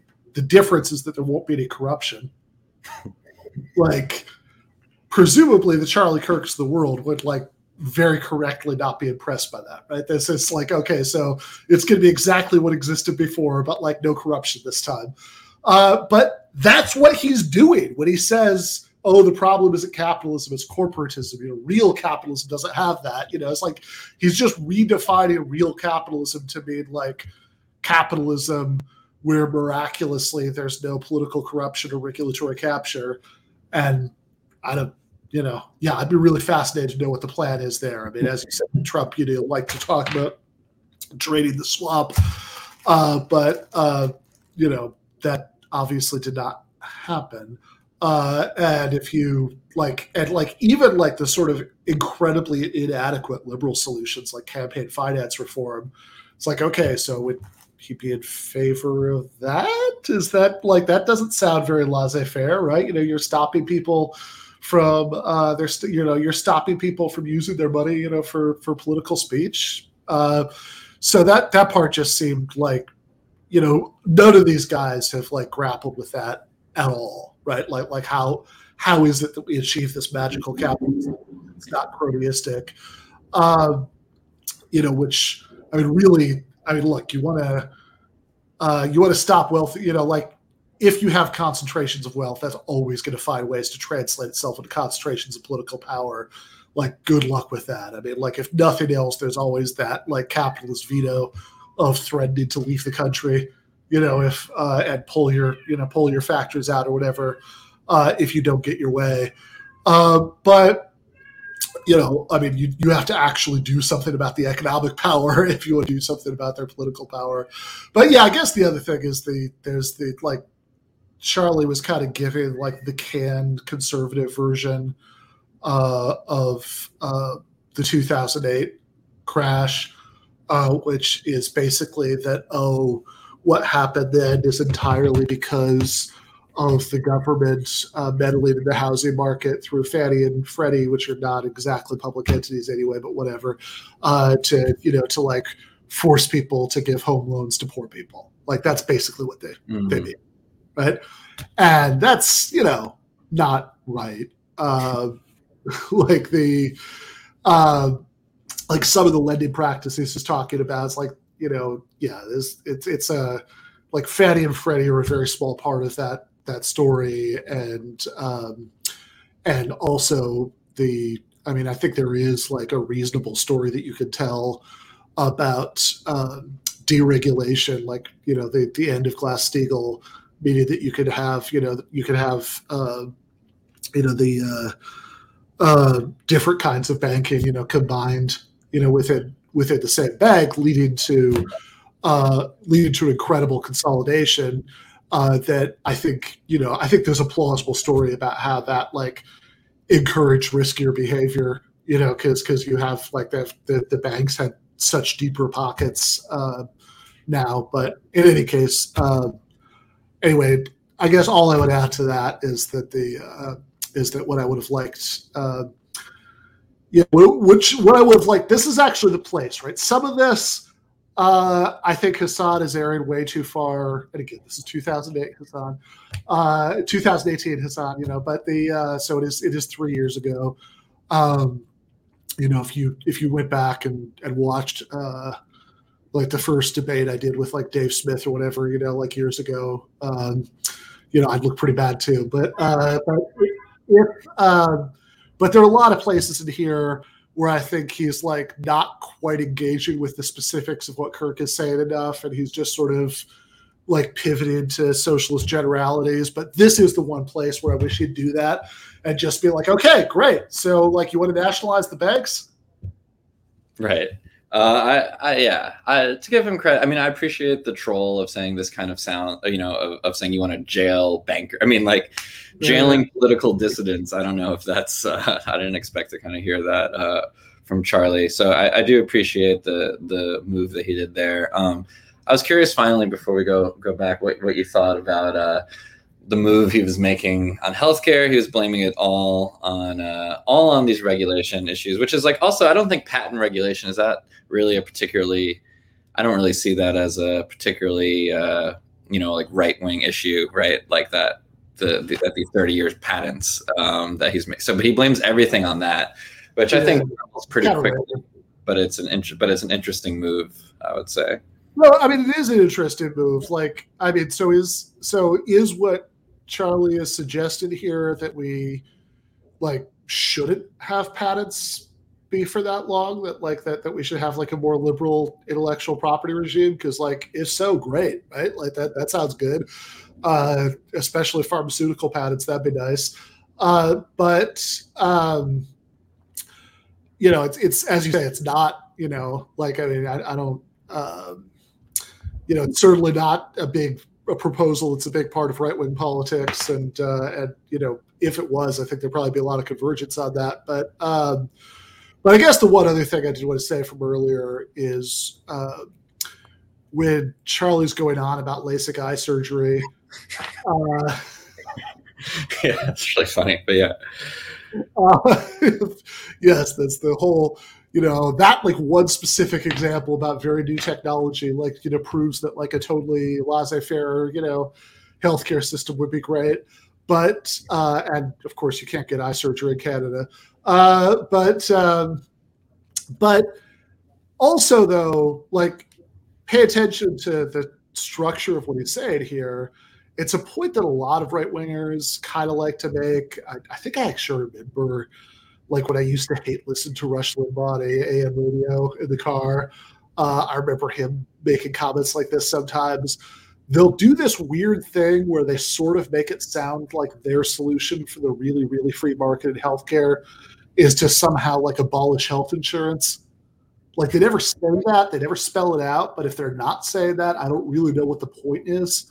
There's this sort of talking point about how, well, you know, costs aren't controlled because supply and demand doesn't work the way that it's supposed to because um, because you know your insurance will, will pay for it right? Like i remember like rush limbaugh years ago saying like imagine how much hotels would cost if like you know you didn't pay out of pocket you know? It's just like you had hotel insurance. It's like okay but like if that's what you're saying i, I really want to hear it right? So i mean this this is a place where again i would have liked hasan to engage a little bit more on the particulars and be like so, so that's your solution. I mean, are you going to ban health insurance? You know, mm-hmm. like, like, yeah. like if, if not, spell out what it is that you're going to do that's going to lead to this better functioning market in like direct healthcare.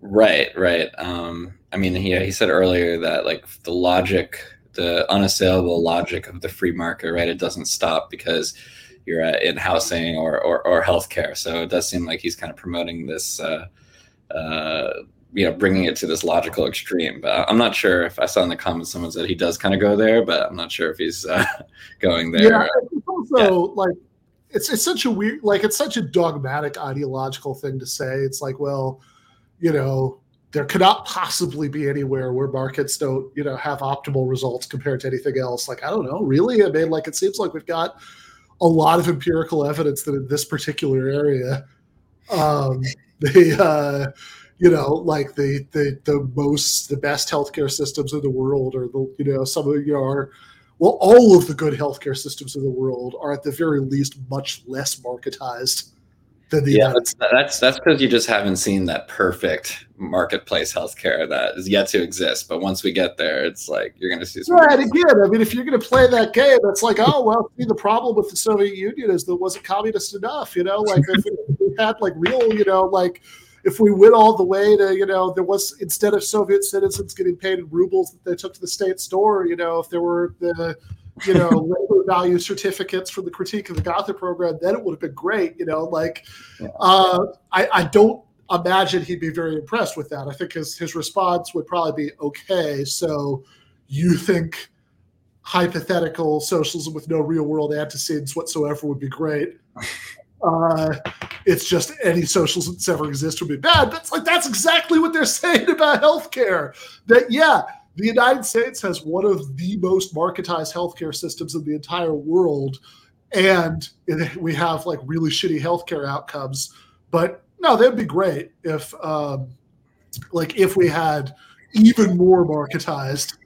Then hypothetically, we're sure that that would be great because, like, you know, look at our you know freshman macroeconomics textbook with the supply and demand graphs and like this is clearly how everything actually works out because our theory insists that it does yeah uh, yeah we should, we should probably go back soon i guess but I'll, I'll just real i mean i appreciate that hasan early on says that you know we live in a mixed economy and most economies are but uh, it's very hard to like define the terms of the debate with him. But I don't know, you know, you, you want to like bring out that reality, but I know it's difficult when he's careening back to these. No, and, and I think because I, I, guess you know, do credit. I mean, I think Hasan did have a good moment um, very early on. I actually kind of wish that he'd stuck with this and emphasized a little bit more. Uh, you know, because it was, I think, even if this isn't necessarily exactly how I would think of it, I don't, I don't even care. Like it's, it, it's like a, it was a good way to try to redirect the debate to much clearer terms and ones that I think he could have made a pretty good argument with which was when he's, you know, when is when Charlie asked him if uh, the Nordics were socialist countries. He said, "Well, no, but there's a spectrum, and they're clearly further along on the spectrum." And that, you know, I think if he stuck with it, and I understand. I mean, this is very easy to like Monday night quarterback, like, uh, and it like while you know you're in this like weird freewheeling debate where the moderator is like zoned out and you know uh, and is, is never going to interrupt anyone it can be very hard to do this but i mean to the extent that you can like build a narrative over the course of the debate instead of just responding to individual points then you know you should do that. And i think this would have been a good narrative for hasan here to say um, look here are the things that make the nordics further along on the spectrum and you know, these are the things that I also would like for the United States, and those are going to be the terms of the argument. I'm going to insist on it, right? right. Why don't you, you know, like, hey, all of these places have, you know, like it varies country by country, but like, you know, but they, they all have like unfathomably more uh, socialized, you know, uh, healthcare systems than the United States does, right? I mean, like in, in some of the specific cases, you know, it's like yeah, there might be a few private hospitals, but like most hospitals are owned by the government, you know, things like that. Mm-hmm. That seems to work out better for them, right? Like why why don't why don't you want that, Charlie? Right? I'm not gonna I don't want to talk about what the Hispanic unemployment rate is or uh, or or whether uh, you know what exactly caused the 2008 financial crash, right? What I want this debate to be about is do you think that the United States should implement right. the things that well, these companies? Well, yeah. Not? From a from a labor organizing perspective, right? We talk about inoculation, right? Which is when you bring up um, exactly what the uh, union buster is going to say. Um, this is an obvious debate tactic as well, right? But it, it it really takes the sting out of their argument. And when someone's as predictable as some of these guys are, you know, like like hey everyone, they're going to tell you, you know, they're going to bring up this like these random, especially if the talking points are random, like LASIK eye surgery, like you know, it's going to be harder for Charlie to bring that up, and I think it might fluster him a little bit. Like so, yeah, yeah, that narrative. That, yeah, that for sure. I mean, I, I did a, um, yeah, some of the yeah, I mean Charlie for sure. Uh, I mean, again, the Hispanic unemployment rate. Uh, if if somebody's getting rich, that doesn't mean somebody's getting poor. Like there are certain lines. Nothing is free with the mic drop, and he looks so self satisfied. Like, oh man, like nothing's free. Ah, he pays for it. Like he's done. yeah, that'll get him. Uh, and again, maybe it's kind of a normally like liberal sort of response, but. I, I think oh you mean like the fire department would have gone a long way there. Like it's like you know these things that are paid for by our neighbor. Yes, I pay for them. My neighbors pay for them. Everybody pays for them.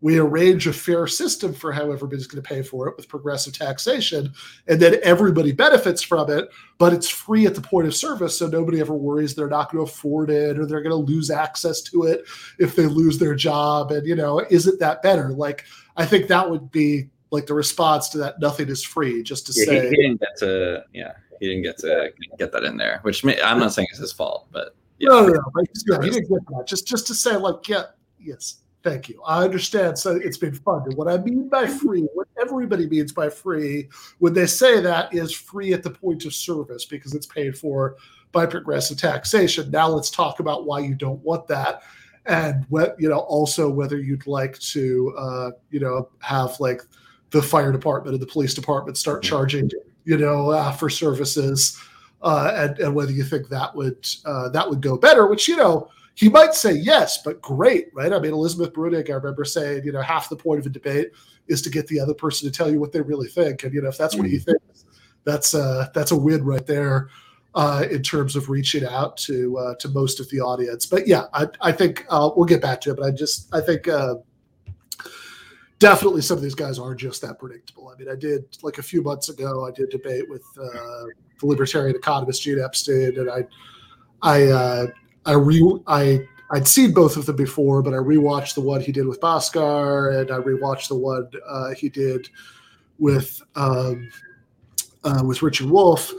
And based on those, I was I was like fairly sure what of what like I was actually so sure of what he was going to say, like Yeah. in his own statement that like my first response like I actually just like wrote out in advance and I did not have to deviate it from it that much, you know, because like he's gonna say what he's gonna say at these things, and and yeah, I that, I think that inoculation, like you need to organize a tactic you're talking about, would have gone a long way here. Like, yeah, it's like I understand you're gonna say that just because somebody's getting rich doesn't mean somebody's getting poor, but here's my point about economic inequality.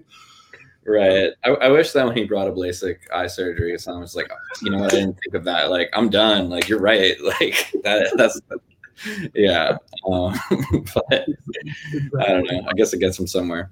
Should we? uh Should we go back? Let's watch. the fact that we have abundance in light, air conditioning, the fact that we have more food that we throw away every single year than we actually eat, the fact Wait, that in the exactly. Western You world think that's a good thing? You think that our waste is a good thing, dude? we have an abundance problem in the West, we not a scarcity abundance- problem. Yeah. In Venezuela, the average Venezuelan has lost 17 pounds. Oh, yes? 4,000% inflation. Yes. Brink on the Civil War. Venezuela, yes. Number one the oil only reserves in the world. socialist They don't have a country on the planet, economy. everybody. Yes. The fact they have 42% unemployment. Yes. The fact that Maduro continues to exploit his citizens around the lies of Karl Marx. Yes. Is that what we're talking about, Hasan? Yes. I love that you think you owned. Oh my God.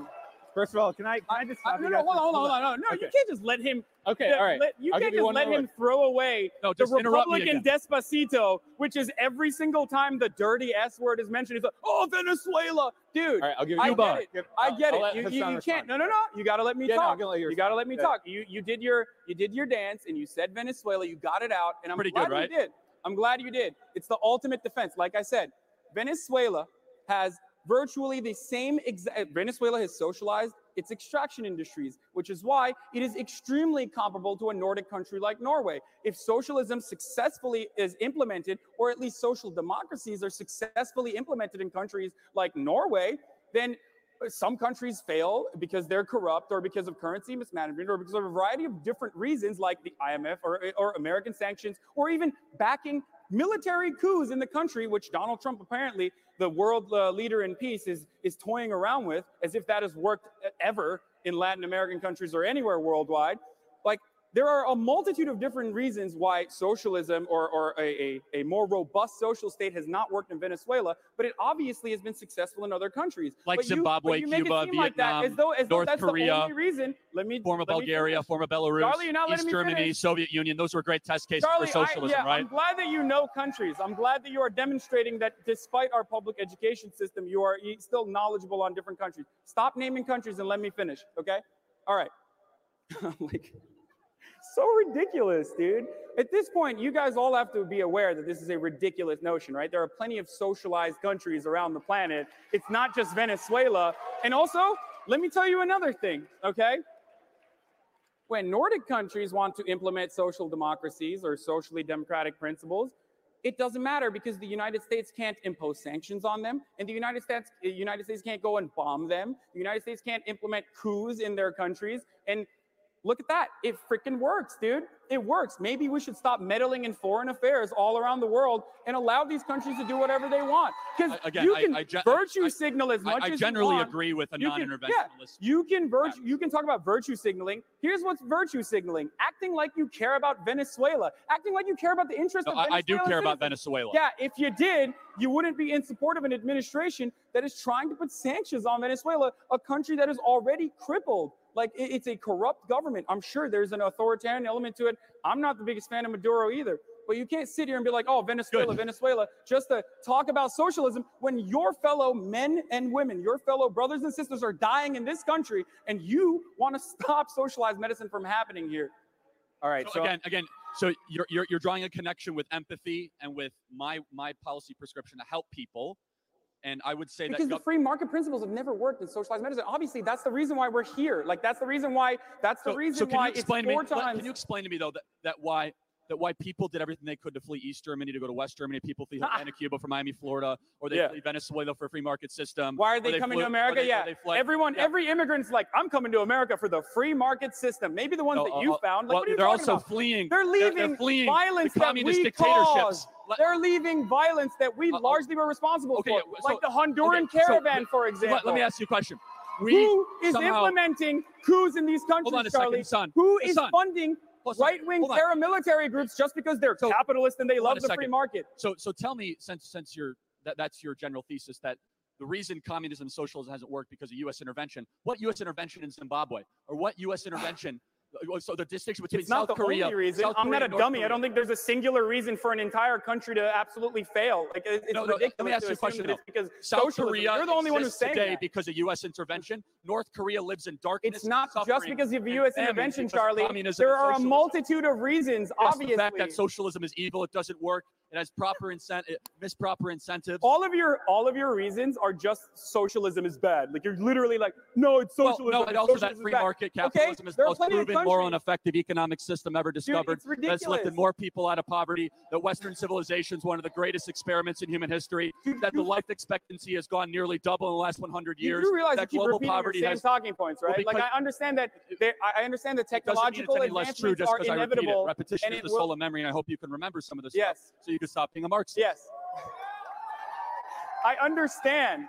I understand that across the board, due to exponential growth and also due to technological advancements, which were created as an outcome of both publicly and privately funded research all around the world, that we are currently in a better state. I fully understand that and I fully agree with that. Only one side is arguing that it is all just magical free market principles. And just like only one side here is arguing that an entire nation is crippled because they decided to, to uh, adopt Marxist principles when plenty of other countries have so like are, are successful social democracies Well- or at the very least have a robust economy and also more social spending where citizens Well, are happy let- and they don't have to be living in fear that their that, that their bosses if they fire them they're on a whim that they'll, they'll die Well, Like, let, us bring it back domestically then. Why is it the most murderous, hopeless, and poor cities in America are all run by Democrats? What? What does that have to do with anything? Yeah, okay. Yeah, they're bad. What do you want me to say? Okay, sure. Because If your very your very bad- policies are put on trial in Philadelphia and Chicago Yeah, you know, like Rahm Emanuel, the big socialist, Seattle who, said Milwaukee. Chicago needed socialized medicine, and that's why there's gun Well, violence. Chicago's a dumb already argument is Chicago's this? already entertaining universal basic income of Yeah. which you support. Oh, they're, it- they're so, so you're saying education issues, right? are, are having a lot of violence because they're going to implement universal basic Well, they also have the strictest Please gun make a laws good in the argument. country, Please, but one you know you're a big fan of those too. Please make a good argument one time. No, you can can't just say you, can you answer the question though? Why is it that the that, that the most murderous some of those oh Democrats are bad. What do you want me to say? maybe the Also, ideas you're bad, Hasan, What? and maybe the ideas don't work. But what are the ideas? Like, do you The really? ideas are but, high but tax, they're not implementing socialist li- principles. limiting, That's limiting not government They, freedom, not investing, not not allowing on. name one socialist principle that Rahm Emanuel has tried to the implement in strictest Chicago, gun laws in why, the country. Which is Let's why, start with that. The fact that he doesn't allow school choice, the fact that he cracks down on the voucher system You- in Chicago, the fact that it's not a Chicago has the highest property taxes in the country, the fact that Chicago just instituted income tax. These are all quote unquote progressive ideas. Chicago is more bankrupt. Are you against all taxation? Can I just can we just get this out of the No, way? I think we should have lower taxes. And thanks to Like Donald what? Trump, But we like have what? the lowest but tax rate in 60 years. Give me a number, because like I always, I always, I, I never understand this. Because it's always, it's always like I love deregulation, I love Yes. lowering taxes. It, you, just making these declarative statements might sound great because the tangible impact of it is not necessarily immediate, especially when it comes to tax cuts. But we see the consequences 20 years, 30 years, 40 years down the line, like the erosion of the middle class in America. These are a consequence of Ronald Reagan era tax policies. This is crazy. All of our school, our schools are failing, Charlie. We have Because four- of we have- Democrat alliance. Oh come, yeah, Democrats like the, the ones in Oklahoma, right?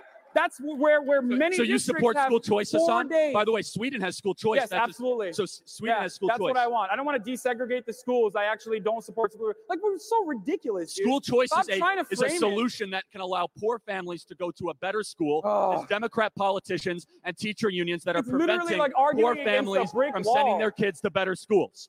I, I, I'm, I'm trying to come to a conclusion with you about obvious problems that we have. But you are literally just re- you're just regurgitating Republican talking points back at me without necessarily Can listening you to anything disprove that I'm anything saying. I've said, Hasan? I say this is what's going on with our schools. It's Disprove one thing I've said. And then you go, do you hate choice? What does that have to do with what I am asked saying? a It's question.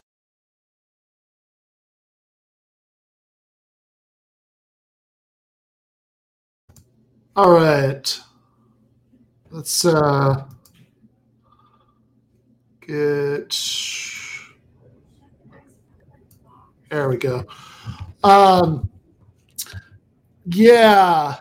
So, uh so here let's uh let's let's let's do a little uh a little lightning round. Um Jake, you're a socialist. Uh how do you explain why uh, uh, you know why all these cities with Democrat mayors you know have some of the highest crime rates in the country? Uh, it's because they, uh, you know, enacted their uh, socialist uh, policies, right? Um, Yeah, Yeah. I, I'm really of two minds about this because like my reaction as I listen to this is pretty much what Hasan is doing. On the one hand, uh, that, like that that like that's that's like. Are, are you kidding? Like you, you think Rahm Emanuel's a socialist? Like that's come on.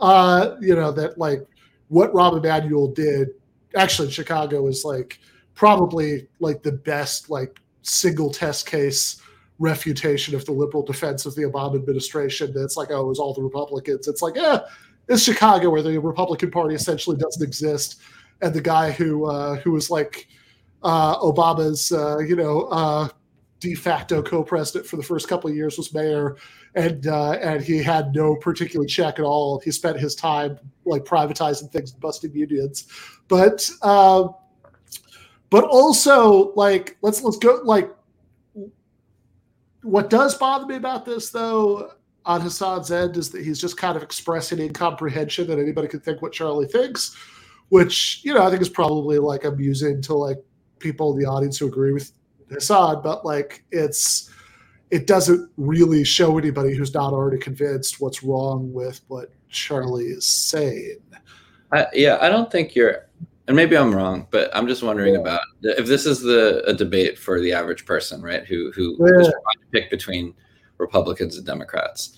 Does the average person understand? I mean, maybe they do now because of Bernie Sanders, right? But that the Hasan is in a camp that would critique both Democrats and Republicans, and you know, just because a Democrat did something, that doesn't mean that they um, instituted socialist policies. In fact, they instituted almost you know the very opposite, except when it comes to social issues, right? Maybe gun, maybe, guns and gay marriage and stuff like that, right? I just don't know if the average person would, or, or if everyone would, would already be on that, you know, would already know that. No, I don't, I don't. I don't think there would be. I mean, I think that yeah. I mean, some people, and I mean, I guess the immediate audience of the like physical hall, it's. They're like upset. You know, they're like probably like pay a lot more attention to this stuff than most people, and so like they probably do at least track that. Uh, that okay, there's that Bernie Hillary distinction, but uh, but even there, right? I mean, I think I think a lot of people. Uh, I don't know. I think a lot of people are not making that distinction very well, and I think by just sort of like expressing incredulity and making fun of the idea that anybody could think this, I think Hasan is maybe um, missing the opportunity a little bit to uh, to to help to educate people about that distinction, right? Like uh, like he he could if he was going to engage instead of just saying, "You think Rahm Emanuel is a socialist? Yeah, what are you crazy?" Right? Like you know, you could say, "Well, um, you know, the left in in Chicago hates Rahm Emanuel, uh, and it's mutual." You know, and, and talk about his confrontations with the Chicago Teachers Union, uh, or or talk uh, talk about uh, you know the you know I mean like the fact that uh, you know Rahm Emanuel famously got in trouble you know, when he was still the Obama's uh, chief of staff for describing a suggestion that they could like, you know, go after, you know, blue dog Democrats who weren't willing to vote for, you know, certain things,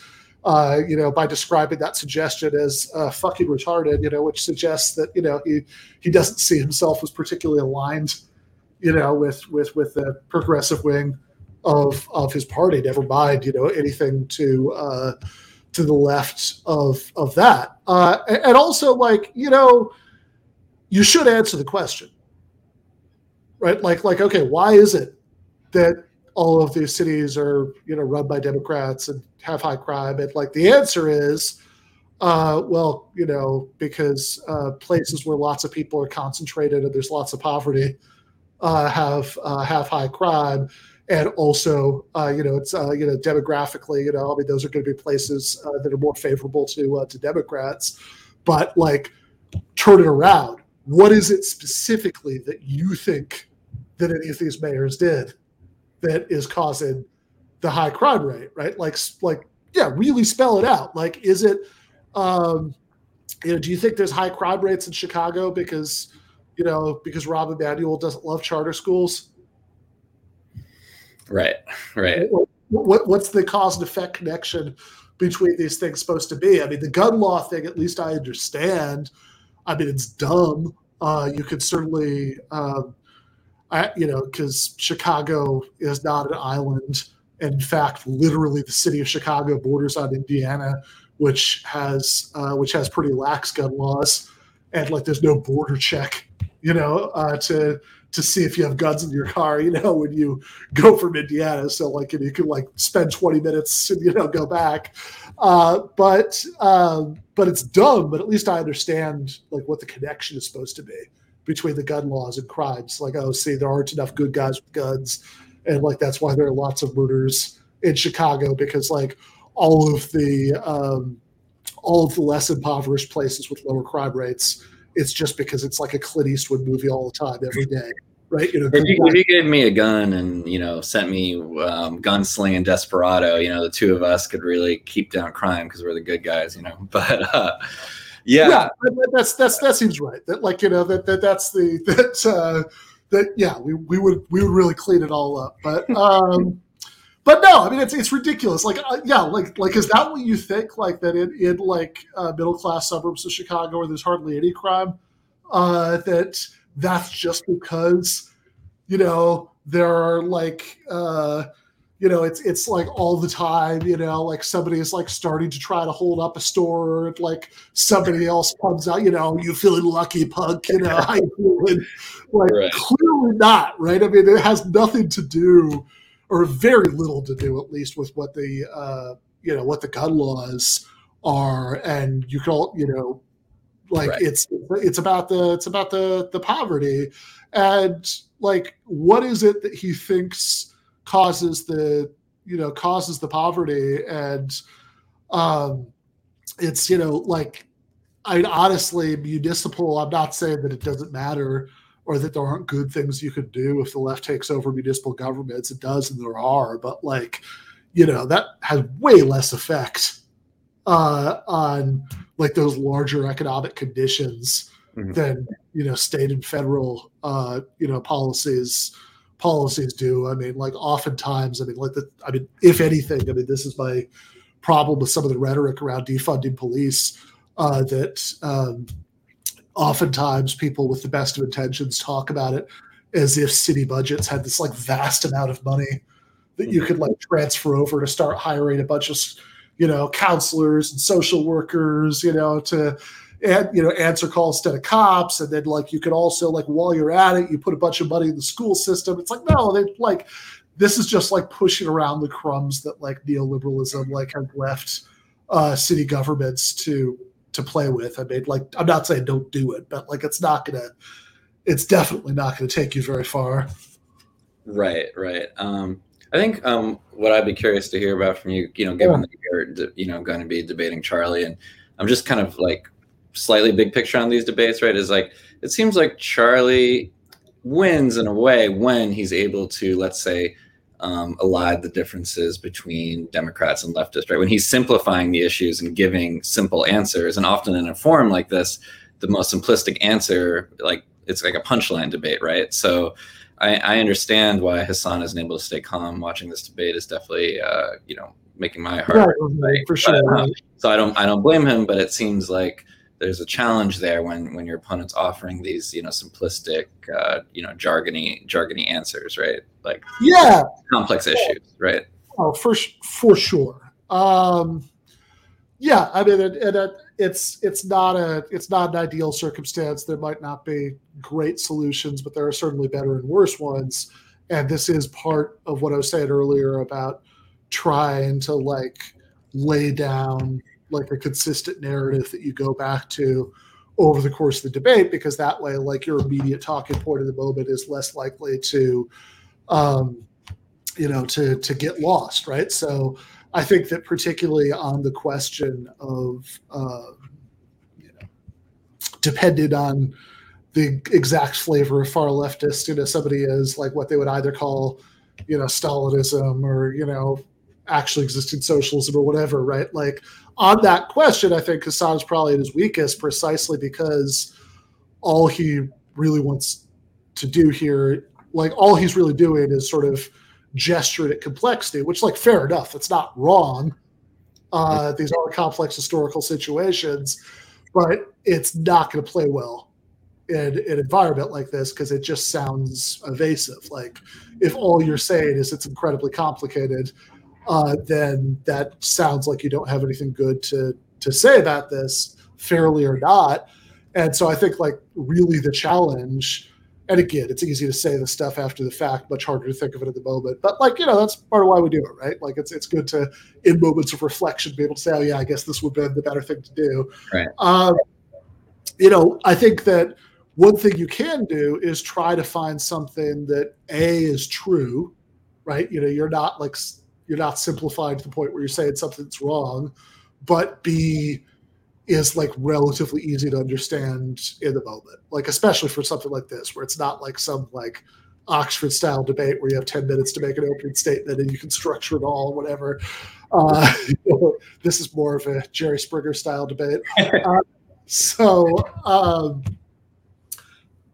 really dated reference. Half the people watching this don't know who that was, but uh, uh, but yeah, I think that I think that like one thing that you could say that would be true, and and would like make sense the moment is to say, look, uh, a lot of people in some of these, you know, yeah, sure, some not all these countries that you're talking about are exactly the same. Some of them are pretty random, but like I think we can generally say that a lot of the things that people are fleeing are political repression, dictatorship.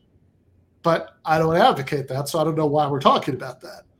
Uh, and let's go back to the spectrum that I said that, you know, Norway and Sweden and Finland are further along, a lot further along the United States. None of those, nobody's fleeing from Norway, Charlie.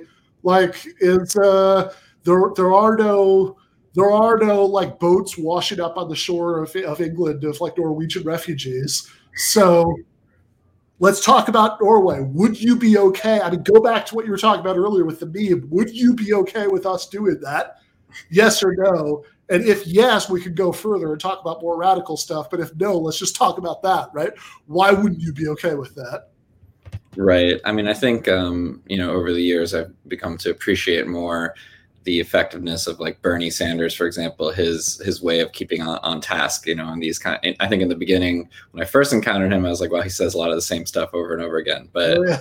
over time, I've started to appreciate how you know to build this kind of narrative when you know not everyone is on the same page. Not saying he's perfect and that he doesn't you know. No but but, but he's very good at that. I mean like i think that's part of what make, makes him such an effective political communicator that um i remember i think this was like an old michael brooks slide like you couldn't have uh you know like noam chomsky could never do right? You know what what bernie sanders does uh because you know he's just going to keep it incredibly simple and like, yeah, there is a, there is an extent to which if you've like been to one Bernie rally, you've been to every Bernie rally. Like not entirely, you know, like the set list changes a little bit, but basically, like if you're going to see Lynyrd Skynyrd, you're going to hear Freebird, right? Like you know, like if you go to a Bernie Sanders rally, you're going to hear about the millionaires and the billionaires. Uh, and how America is the only major country on earth, you know, that doesn't provide health care on a right.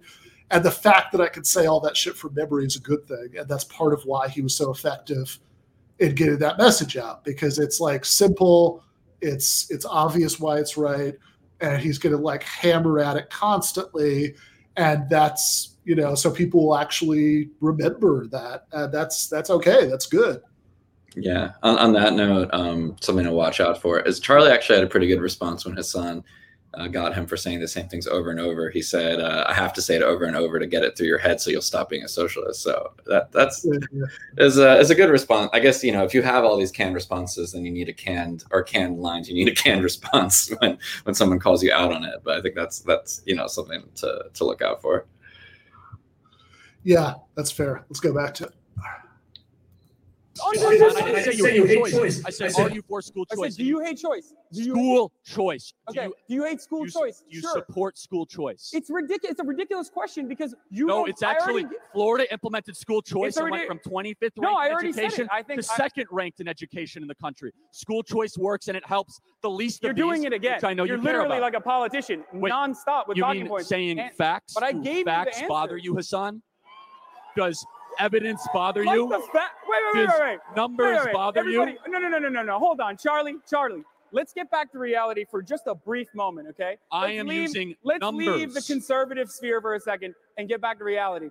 You make false assertions nonstop. Name like, one. for example, the fact that democratic policies are the reason why Oklahoma's school system has failed when there's literally school in certain districts there's schools for 4 days. Like what are you talking about? It's a pol- it's a consequence of underfunding uh, these school systems and that is is inherently anti-socialist. If liberals are doing it, then they're also anti-socialist and therefore they are wrong as well. And that's something that I want to talk about here. Look, this is why I came in and said right now the biggest problem in our country from my perspective is the fact that we don't look at socialism as if it's something that could potentially help us but because of years and years of propaganda and also very very talented mouthpieces like charlie here and i will admit Oh, he's thank you. very good uh, at, at disseminating conservative agitprop okay? Because of that and because of the because of the lack of uh, supposedly inside of our liberal institutions the lack of education surrounding marxist theory only uh, only at the highest levels that people genuinely assume that socialism is a bad thing and not necessarily something that can help us something that can save us. These are popular policies you guys you guys are advocating against your own well uh, your own best interests. You're advocating against your own well-being. When you talk about free market principles you're essentially saying look it's fine if private companies can do whatever they want because private corporations are essentially privatizing tyranny okay? They are unelectable they are unaccountable and this mythological free market understanding use some evidence, hasn't Hasan, saved you at all Use some evidence so then we can have a discussion about i mean look around dude i already gave I look around and I see a lot of Okay. Trump supporters. Great. Go Trump. okay no that's great mean, what, Your example of evidence is the fact that there are Trump supporters not in the room at evidence. Like, Politicon. I used Very evidence. good. Okay, so for example, evidence. Chicago has not had a Republican mayor since 1931. Evidence. Atlanta has not had Stop a Republican mayor. Stop looking at this from partisan in 120 perspectives. years. I don't care about the Well, Democratic okay, Party. but here's the point: is that your ideas have been put Your on failure to see Hasan, that I'm not. I also Hasan, don't I- like I- I liberals. allowed you to get through your diatribe. problem. Allow me to finish. actually, that's the perfect transition to the next topic here. Hey, we have a moderator. So, couple couple things here. First of all, I love these guys. I knew you were here. First of all, this is one of the most entertaining conversations I've seen in a long time. Next year, yeah. Got to. Uh, Second of all, uh, you guys are very talented because you've yeah. Got to. Uh, got to give Charlie props for uh, for uh, his uh, his reaction to the moderator finally talking. Yeah, if, if there's something obvious, you know, like if, a, if you're a stand-up comedian on stage and there's something obvious and you don't mention it, uh, you're not going to win over the crowd, right? Yeah. Yeah. No, for for sure. Um, and uh, and he is he is doing that that well here. I mean, like you you can see. Um, I mean he. I mean, I've got to say, like, okay, I, I still don't know why he thinks Zimbabwe is or ever was uh, socialist. I'd be fascinated to hear that.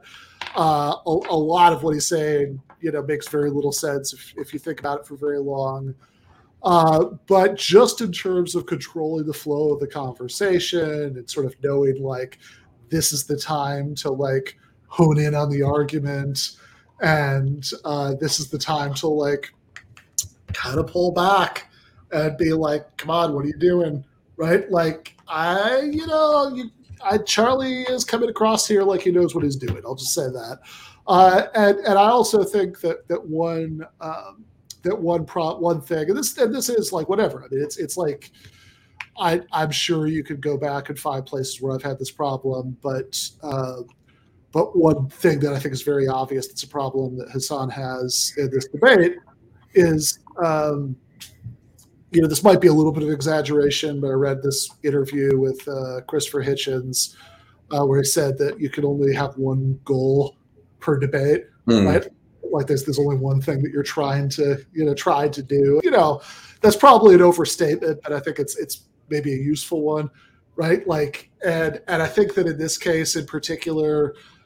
I think Hasan is sort of shifting back and forth a little bit from, uh, you know, because you know, like me, like you, you know, he supports the social democratic minimum, the Bernie Sanders platform, and you know, like me, like you, you know, he has more radical long-term horizons. Fair enough, but I don't think he can quite decide which one he wants to talk about in this debate, or if he's going to talk about both, how he's going to relate them to each other.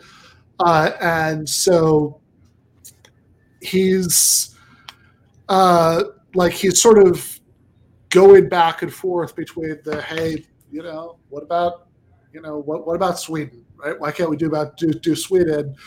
Uh, and kind of it fell a little bit out of nowhere where it says um, he starts talking about like you know corporations being you know internally repressive and tyrannical uh just true enough but like also like you can't just say that right? Like i, I remember uh, there's this ancient documentary about noam chomsky called manufacturing consent uh, being very old. I remember like watching that thing on like two vhs's you had to pop you know, the second one in in the middle you know the first one ran out. And i remember that Chomsky has a good line in there about how he's surprised that people like him aren't invited on TV more often because when you have 30 seconds to say something, you say something that's really radical, uh, you sound like a lunatic, which is which is kind of true, right? I mean, like if you're going to say something that really challenges people's expectations and sounds counterintuitive to a lot of your listeners, you got to make sure that you're going to be able to explain what you mean. Mm.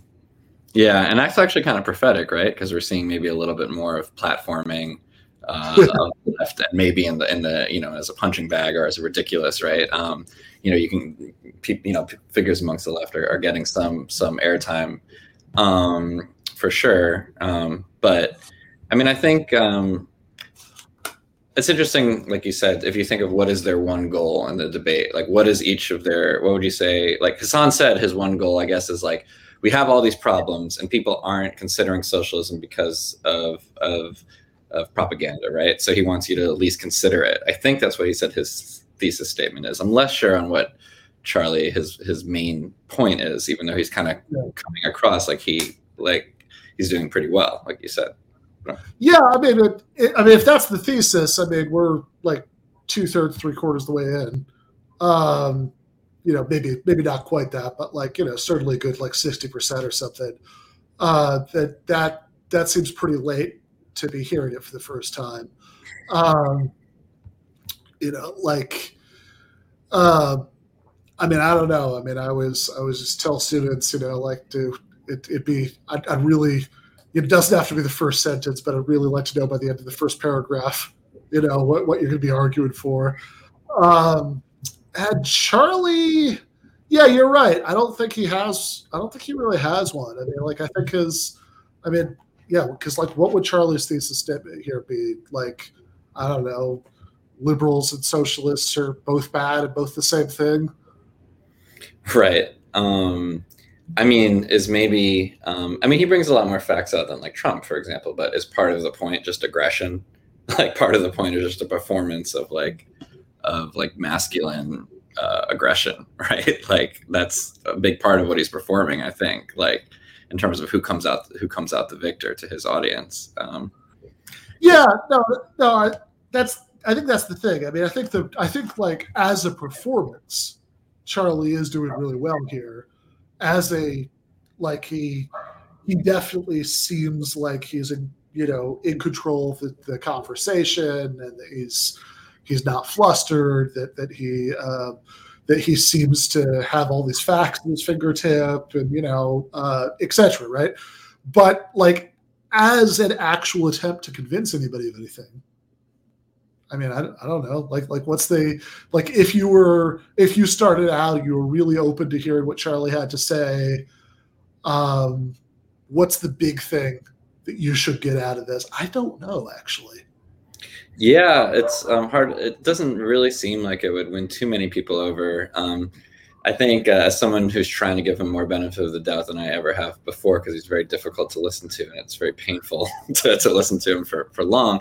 I guess it's just more that he has these like weird idiosyncrasies that is like, you know, when the kind of populist right as uh, you know like these tucker carlson types right of, of trying to go for these this kind of very limited strange populism. Um, it's interesting when he carts that out. And i guess that takes the place of like hey you know we're not these ideologues. We we have these you know these little intricacies. But like you said he never really takes it to his logical extreme. I mean to to what, what you know what he's really saying right? But um yeah i, I mean I, I guess i guess maybe to be more charitable his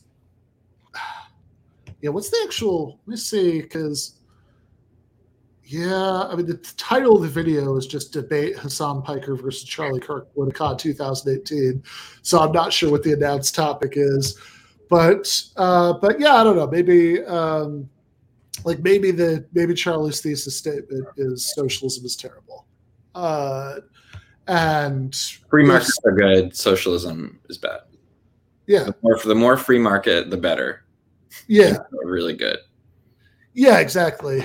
Uh, and you know, I, I, think that there's a there's an interest like there's some obvious tension between the fact that sometimes Charlie talks like a libertarian, but uh, but he's supposed to be, you know, but he's also this like huge Trump guy. So of course there has to be some pretension to some kind of populism, uh, and that's you know very you know like like i i i would like to see that like uh take it on head on a little bit more a little bit more right? I mean is this just reaganomics or is there something special you know about uh, you know there's something special about this reaganomics with kirkian characteristics right yeah, yeah yeah exactly but yeah i mean if Hasan was able to stay a little more calm maybe things could have. I don't. I don't blame him, but it seems like maybe. No, no, no I don't. I don't blame him at all. But, um, but, uh, but yeah. I mean, I also like again. I think that if you're repeatedly asked a question and you just don't answer at all, like, and I'm not even saying you have to like. It's it's fine to answer the question by saying like the premise of the question is wrong. That's fine. But like, if it doesn't seem like you're answering, like that never plays well and like oh so are you against school choice or you get school choice We kind of answer but you had to be paying attention i think just yes what you call school choice uh, is uh, is funneling taxpayer money to private schools and i'm against that right like i think that would be i think that would be like a fairly simple answer that would at least like redirect the question from there's something with the word choice in it. Are you for it or you know against it? Yes or no? Why aren't you answering? Yeah, I looked up the there was a ranking that had Florida as number three on school quality. Um, when I looked up public school quality, uh, it was much lower. Um, but uh, I'm, I'm, I'm, I mean, I did, do you do you think he has anything? I mean, in, in his narrative, he was like they instituted more school choice, and then the schools got really really amazing. Um, if you look at um, red states versus blue states, generally, um, it doesn't really seem like the pattern is geared toward you know the more Republican the state, the better school. So he's very much cherry picking. But I guess he's cherry picking this one Florida example. So I'm a little curious what what you make of that. Yeah. Uh, I don't know. I mean, I, I, I guess uh, despite the fact that I lived in Florida for six and a half years, uh, I uh, I don't know that much about uh, about their their K twelve uh, school system. Uh, but I, I, think that the the more like promising way to to go about that would just be like, okay, so that's Florida, great. Um, what about the general red state blue state distinction or you know if you want to say well there's some red states where they're not doing these things that i want school choice whatever okay awesome let's apply that same thinking to you know these these cities run by democrats uh, that we need to look at the policy specifics and not just say it's democrats mm, right or or if it's uh, you know, like okay, great. So Florida uh, is one of the better states uh, in the catastrophe that's the American educational system overall. Uh, but like that's that's like you know it's it's like the uh, William F. Buckley's line about Michael Harrington that he was the uh, most prominent socialist in the United States, which is like being the tallest building in Wichita, Kansas. Uh, like, yeah, great, right? You know, you you you won this prestigious competition that you were one of the better states within this this country whose whose whose educational system is a disaster. Uh, why don't we look at uh, at other countries? uh, and and see you know which ones of those seem to have uh, you know better school systems. And again, like Finland, which is very widely regarded as having you know one of the very best school systems in the world. Like even a lot of like corporate like ed reform types will point to it you know for stuff they like, but uh, they have incredibly strong teachers unions and no private schools. So you know, right, like, right. Um, I, th- I think that would be the the thing to you know the thing to do you know, is to say, yeah, you can cherry pick this one example uh, in in this like really narrow, misleading way, but like let's talk about the global track record of different kinds of it. You know, not like what does some state do within the basic framework of this weird system where uh, where schools are paid for, uh, you know, by you know by like people you know the millage in that particular school district. So you have these like insane disparities you know between different schools yeah. you know etc right? Like within that like which are the states that are like doing better or worse than other places that have the same? But like no let's let's talk about let's talk about different school systems. Mm. and then i think it's going to be much less favorable to what he's saying. But let's uh we are we're getting close to 10 so let's let's let's watch a big chunk touched, touched on, on, nearly all, the topics, topics I wanted to touch on. Third, you've touched on actually what you ended on here is an interesting theme that actually cuts across the political divide, and that is that young people across the board are extremely skeptical of institutions. They are skeptical of both the Democratic and Republican parties. A plurality of millennials today identify as independent. So I want to get your take on this because I think it has a huge impact on the policy choices we decide. And I heard it from both of you, you know, when you mention Democratic policies, Hasan would say that I'm not a Democrat and I do even criticize a lot of liberal policies and, and vice versa. So let me uh, let me actually start with Hasan on this. For the record, just yes. before we even get started, I didn't say I'm not a Democrat. I said I criticize Democrats because yeah. I'm not a partisan hack. Okay. If someone's policy po- if someone's policy choices, for example, like school voucher systems and whatnot, are inherently bad, from a morality perspective, it, uh, and I don't appreciate that. I'm going to criticize it. That's all I was saying. Right, but you I don't have to defend. I don't right. have to defend the Democratic Party, and I certainly will not defend the Republican Party. That's all I wanted to point out. I, I, will still probably vote Democrat in the end of the day because I believe in easing the burden placed upon the proletariat, and that is why I will vote Democrat, and I'll tell people right. to do that as well. So, so, so let me let me let me ask. Did he say the proletariat? I just are you sure are you triggered by a, a word? Like, what do you mean? So, okay, Hasan. Proletariat, uh, an inherently bad word, guys. It means the working class. Oh, yeah, I, I got that. Just ask how that worked out in Stalinist Russia, you know, fighting for the working class. Only right. place where there's ever been the proletariat. No one has Yeah, you know, like Mao's anywhere. China or, you know, Vietnam or Cuba yeah. or Zimbabwe, okay. all the hundred other times we tried communism in the last hundred years bourgeoisie. That's not what I'm advocating for. I don't. Do you understand the difference between Stalinism and Leninism and Mar- like in Marxist theory in general? There are different variations. What you're doing right now is taking advantage of a lack of education surrounding leftist ideology, and it's really disgusting. Instead, sit down and understand what the hell I'm talking about. I don't care about state assertion of power. Okay, I don't care about authoritarianism. Obviously, I'm not an authoritarian. I don't like our current almost proto-fascist government right now. All right. Wow. Okay. Um, can I can I okay, say? Go ahead. So go ahead. Here, here's something, Hasan, just so the audience can distill this. Here's, I don't trust the government. Therefore, why make the government bigger? Hasan says make he doesn't the trust the government and he wants to make government bigger. He says, no. "Oh, the government is." This is Hasan. The government is largely bought Are by you lobby. Literally doing a "This is Hasan" right now. Can, can sound, I, do you think you sound intelligent? Uh, can, can I can I summarize what you're saying? Okay, go ahead. We agreed that lobbyists have too much access to this government.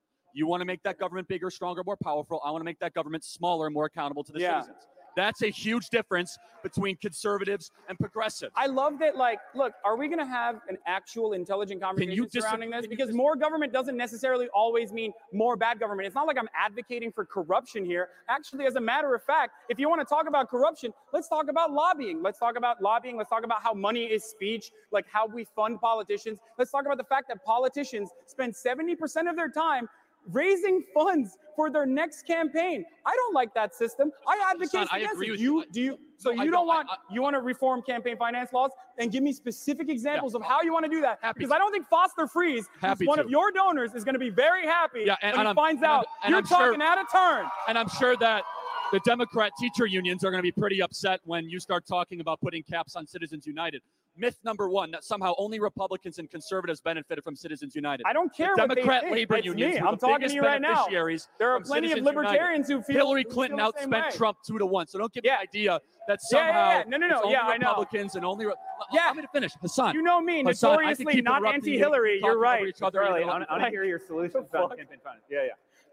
Let me go back to something you said earlier. Okay, okay, but like, dude, you, right. you can't like you can't paint you can't paint like Democrats do this, Republicans do this. Ask me what my position is, and I will gladly tell you. I will like, tell I'm you my position you that same on benefit campaign finance reform. Uh, no more dark money. specifically. 24-hour reporting Okay. period, unlimited, unlimited contributions. Unlimited contributions?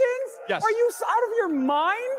Okay, so let me ask you. Are you you a out question. of your Let me mind? ask you a question. The Young Turks Network, Yeah, would you say that it's more liberal or would it's more conservative? it's absolutely more liberal, okay, dude. so when you talk, you're influencing an election. you think it's the Should that be regulated? You think us? Because that could be considered political speech. No, no, no, no, no, no. You think you, You, see where that can get really you dangerous? think that hold on let me let me just understand your your your line of reasoning here do you really think that pfizer spending like $500000 on a on a campaign so that we can make so that we don't have to regulate uh, drug prices that's the same as me a person who very outspokenly criticizes both parties uh, talking about it from a leftist perspective with almost zero actual uh, representatives to support that's the same to you? What an insane! okay, so every speech has currency, okay? What an insane So, analogy. You all have to be a speech, little all bit speech more has some form of currency. You have to have a little. whether a celebrity endorses a politician or whether a, a, a- political action group endorses a candidate. So if your position Yeah, that money, let me finish. Allow me to finish. That money is speech, therefore money represents value. All speech must therefore be, be regulated. That when Lady Dude, Gaga you're- you're endorses trying to Hillary apply Clinton, flat you must logic to endorse that. something that is Son, insane. please, for the love of God, let me finish a sentence, it's okay? insane. I mean, so ah. so 24 hour reporting periods and no more dark money. I think allow transparency. If, if Yeah, you give us two bones and then you take away everything with if a crazy corporation unlimited- wants to participate in an election, 24 hour reporting periods. Here's where you and I will agree. Why do lobbyists have so much power? Because government is so powerful. The, the, the, the idea that somehow we can grow government and make government better as we grow it, there's zero evidence ever to suggest that. Decentralize government back to the states and back to you the people. We have too many Oh, federal you can't- bureaucracies can't- running no, no, hold on, hold on. Look, I'm I'm asking you because I genuinely want to understand your perspective. Okay, so you threw out a statement where you said there's zero evidence that that more government is better. What does that What does that mean? Can you show me one time in the last 50 years when an American government program or agency grew American and it got government program agency? yes, because we're talking Yes, about we America. live in a capitalist structure. Can you give me one like piece of evidence where an that- American government program grew and it got more efficient and it did a better job at delivering uh, value to the citizens?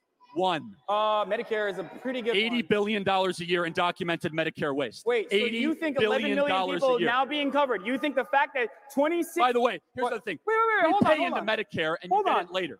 Okay? So that welfare, Who's housing, got development, so, who's education. got social security, dude? Like we're having this conversation as though we don't live in the same reality. Who's always aching to cut social security? Who's always aching to give tax cuts to the wealthy and corporations? Who's always even aching to grow government? even Who's after always aching to spend more money that you don't they've record Who's high always profits? aching to reverse the Trump Look, tax cuts? look, listen. Right. So, like, look, here, here, No, no, no, no. Hold on. Let me finish my point. the big philosophical difference is that we both don't trust government. Only one of us want to make that government smaller and more accountable to the No, citizens. dude. That's, me. not true. He wants to give more money and more power to the very government that we both don't trust. I'm the one who wants to make the government accountable. You're the one who's who benefits from the government being corrupt because then you can turn around and say, no, we don't need this government to be smaller. So Yes. the wealthy benefactor can virtually enact feudalist policies upon the people who are cheering right now for free market enterprise as though that is going to save them. It is insane that people still think that this current broken system that we live under, okay, where, where wages have remained stagnant for the past 50, 60 years, while productivity has increased, which is, by the way, that's wage exploitation, just for those of you who don't understand that concept. But uh, like, we, that, that everything is totally fine. And then you turn around and you say the stock market's great. Okay, the stock right, market is great. But Let's the stock market, who owns the he stock market? I'll, no. I'll let you do more oh, no, because okay? I'm making a good point. You have to interrupt. Look, listen. You, The stock market, the stock market, five times the already. stock so. market. They look. Republicans love talking about the stock market. You mentioned it in your introduction. The stock market is doing well. Consumer confidence is up. Okay, dude. Well, the, the 84% of the stock market is owned by the top 10% of wealth. Like when the stock market is doing well, it's not doing well for you. It's just doing well for those guys. But you can be certain that when the stock market is not doing well, it won't be good for you. Absolutely not. No, sir. Because everything is taken away from the workers.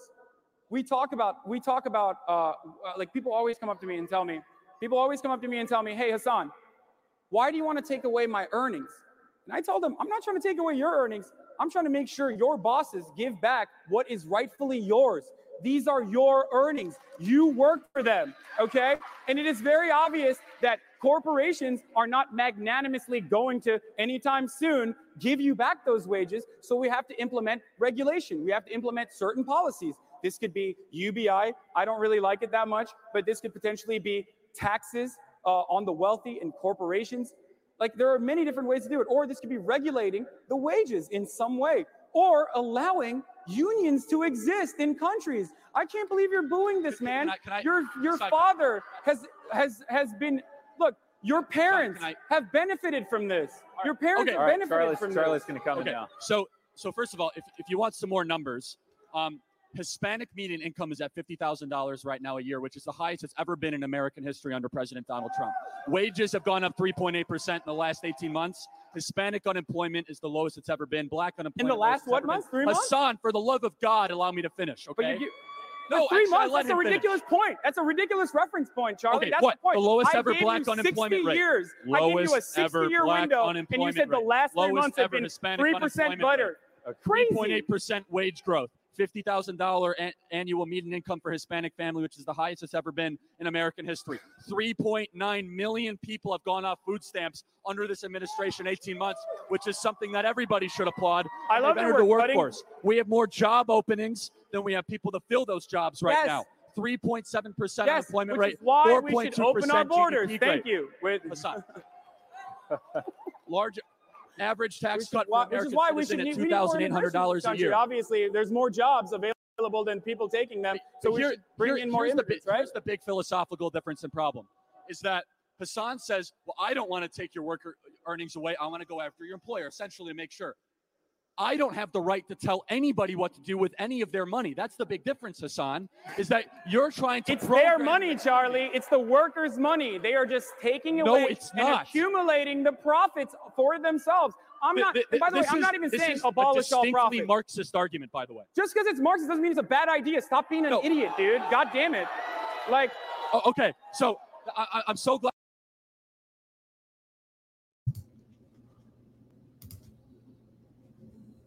All right. Um, yeah, no, no natural stopping points in this one, but you know, we, we got to ten minutes till uh, till till the end, so let's uh, let's stop there.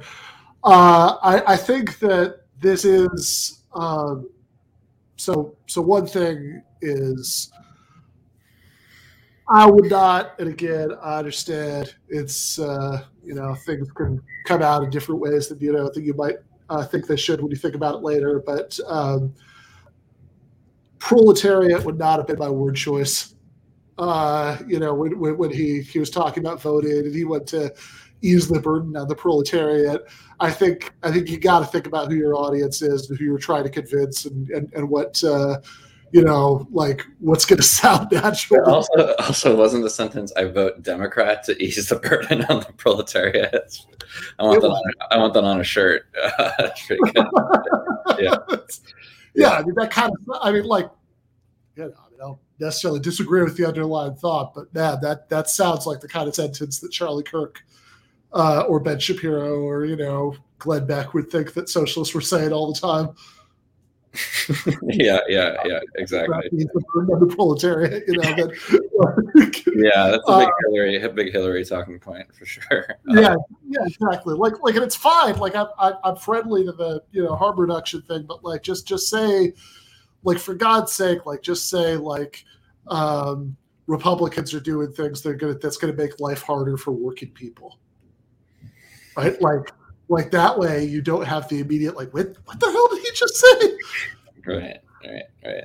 Um, plays well to his audience, I suppose, but uh, not exactly. Uh, but uh, yeah. were, there any other things that stuck out to you in that in that big? Uh, yeah, I, I, think the biggest thing was uh, when Charlie started talking about the size of government and uh, mm-hmm. and, and, corruption, um, and I think that this is a place again where like this little mini debate, you know, this chug, he has a really clear narrative, right? Like if you want to summarize what Charlie is saying, it's easy, right? That. Uh, uh, the reason that corruption happens is the government is uh, government is uh, is too big. Uh, the solution to it is to make it smaller. And, uh, and at one point, he said decentralize.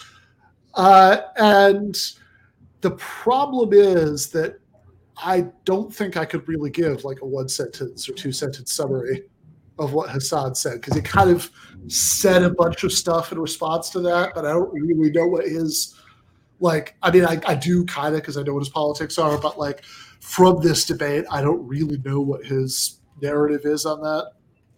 Right. Um, I think also what he's not really getting into, and I know it might be difficult to get into, is just like the large chasm of of thought on um, you know government power in socialist thought, right? And that that's that's so divided based on what school of socialist or leftist you are, and he doesn't really get into that. But if you don't get into that, I think it's I think he should clarify what he is, and and, and I think that uh, you know uh, there he should have a clear answer on how he wants to you know increase government spending in some ways, but also um, I'm sure his politics are fairly. Uh, not i'm guessing he's you know not Stalinist or whatever. So he, you know, he maybe it would be good to um, delineate really. Yeah, not, not say not Stalinist, but I mean, he could say like, I want to, um, I want to really curb, you know, like surveillance. I, I, I don't, you know, remember, uh, remember when Trump said that he would torture terrorist families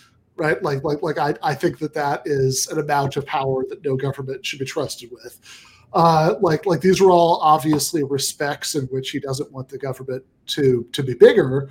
The respects in which he does want it to be bigger are, you know, he wants to decommodify healthcare uh, and higher education and you know, etc., uh, and have more labor protections and all that stuff. But then the, I think one place to take it is well, hold on, but why is it that you think any of the ways in which I want government to be bigger are going to lead to more corruption or more corporate influence? You know, like be really specific. Uh, and and also like when he says uh, decentralization is going to like reduce corruption, it's like what are you talking about? Like that that could not be further for the truth. I mean, like decentralization, if anything, is going to increase corruption. I mean, like some of the most like blatant weird corruption that goes on is like in school districts you know because like you have um, you have people who are just off in some little corner that not a lot of people are tracking but where like the money in the district is being concentrated just like robbing the place blind um, mm-hmm. so uh, yeah i like that silver harlow says the short summary of hasan's reply should have been you make a good case for reform and transparency in government, but not for dismantling the way it protects us. Absolutely. Also, like this idea that decreasing the size of government, uh, like, I mean, I understand the picture, which is, oh, the less government is doing, the less there is for people to like bribe, you know, people to do differently. But that doesn't actually make sense because the things that Hasan wants are like, hey, let's make uh, you know, let's join all those other major countries that Bernie Sanders is talking about and make healthcare a right. Let's let's make uh, you know higher education a right.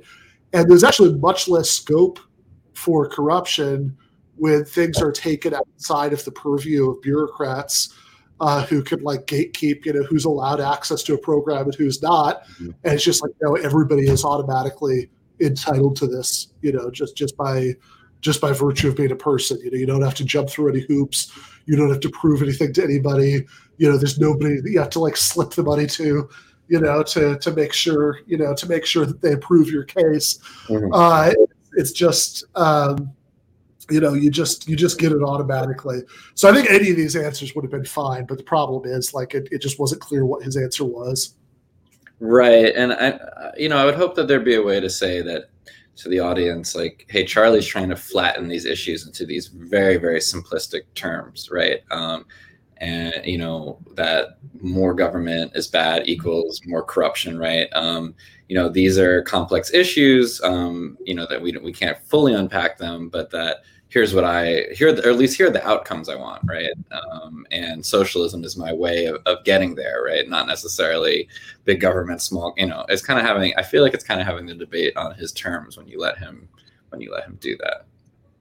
Yeah, no, I, I could, I yeah, I could definitely see that. The problem, like, I think the thing is, if you're going to pivot, like, you have to pick one thing to pivot to, and not just do this kind of scattershot thing that, like it's, I mean, it's, and I think it would even be totally fine to say he's flattening a lot of different things here. It's more complicated than that, but you can't just say that and then go on to your next semi-related talking point and then your next semi-related talking point. I think you have to say he's really flattening out the issues here. It's more complicated than that because, right? Agreed. And then yeah. like relatively clear and specific. Agreed, hundred percent. Yeah, um, it's I'm sure it's a challenge to figure out exactly into what level of detail to go to, you know, especially in a live. No, for, but sure. I, I, agree. No, I agree. Yeah, um, that if he could, um, you know, it's it's hard for a complexity to, to win a debate, but uh, no, especially a debate that's you know that where like the moderator like shows up like five times like throughout the entire thing. Uh, yeah, I like how every time he shows up, he acts like he's been there all along. You know, like it's not. Like, yeah, he just acts as if it's like, oh, that's great. So that's the next thing I want to talk that about. That brings us to our next point beautifully. but anyway, yeah. it's like, hold on. Like you had no input in anything that's happened for the last 45 minutes. And now you're gonna be like, oh yeah, that was the next thing I was gonna ask you about. It's like, no, you asked literally one thing at the beginning. And since then it's just them talking. So yeah, if you don't have a moderator and you want to like win one of those you let me talk no let you you you let me talk wars. Like you gotta have like something that's like pretty clear and pretty on topic so you have some payoff like oh here's what i was getting to.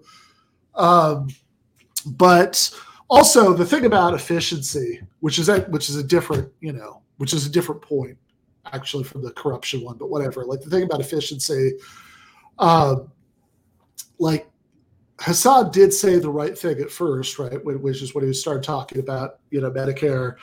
Uh, but then when Charlie said, "Oh, here's this random factoid that I have memorized about, you know, about the, you know, some impressively high sounding number, you know, for for Medicare waste," it's like, okay, but the question is how this compares to the private insurance companies, right? And, mm. uh, you know, the the publicly run insurance companies in the United States, Medicare and Medicaid, actually have way less bureaucratic overhead than um, than the, the private ones, which makes perfect sense because you don't you know you don't have to have like you know people who are in charge of your marketing plan and how you're gonna you know and how you're gonna edge out all your competitors, and you don't have uh, and you don't have this whole layer of people who are hired to uh, in quite the same way to you know to like come up with you know come up with reasons to deny claims.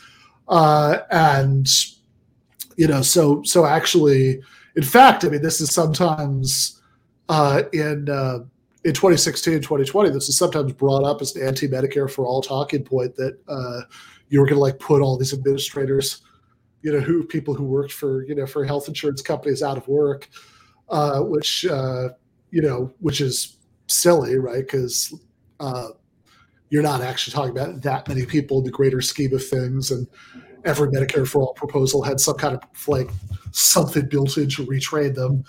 Uh, but um, but if you, but also like the talking point just conceded that yeah, there is all this unnecessary bureaucracy that you get with private health insurance that you actually don't get if everybody's on one great big giant plan and uh, there's there's no profit, you know, like there's there's no uh, middleman taking his cut, and you know you can just have the thing that like people, you know, people like in the UK will describe. It's like the best thing about the NHS is that I never have to have a conversation about healthcare with anybody but my doctor.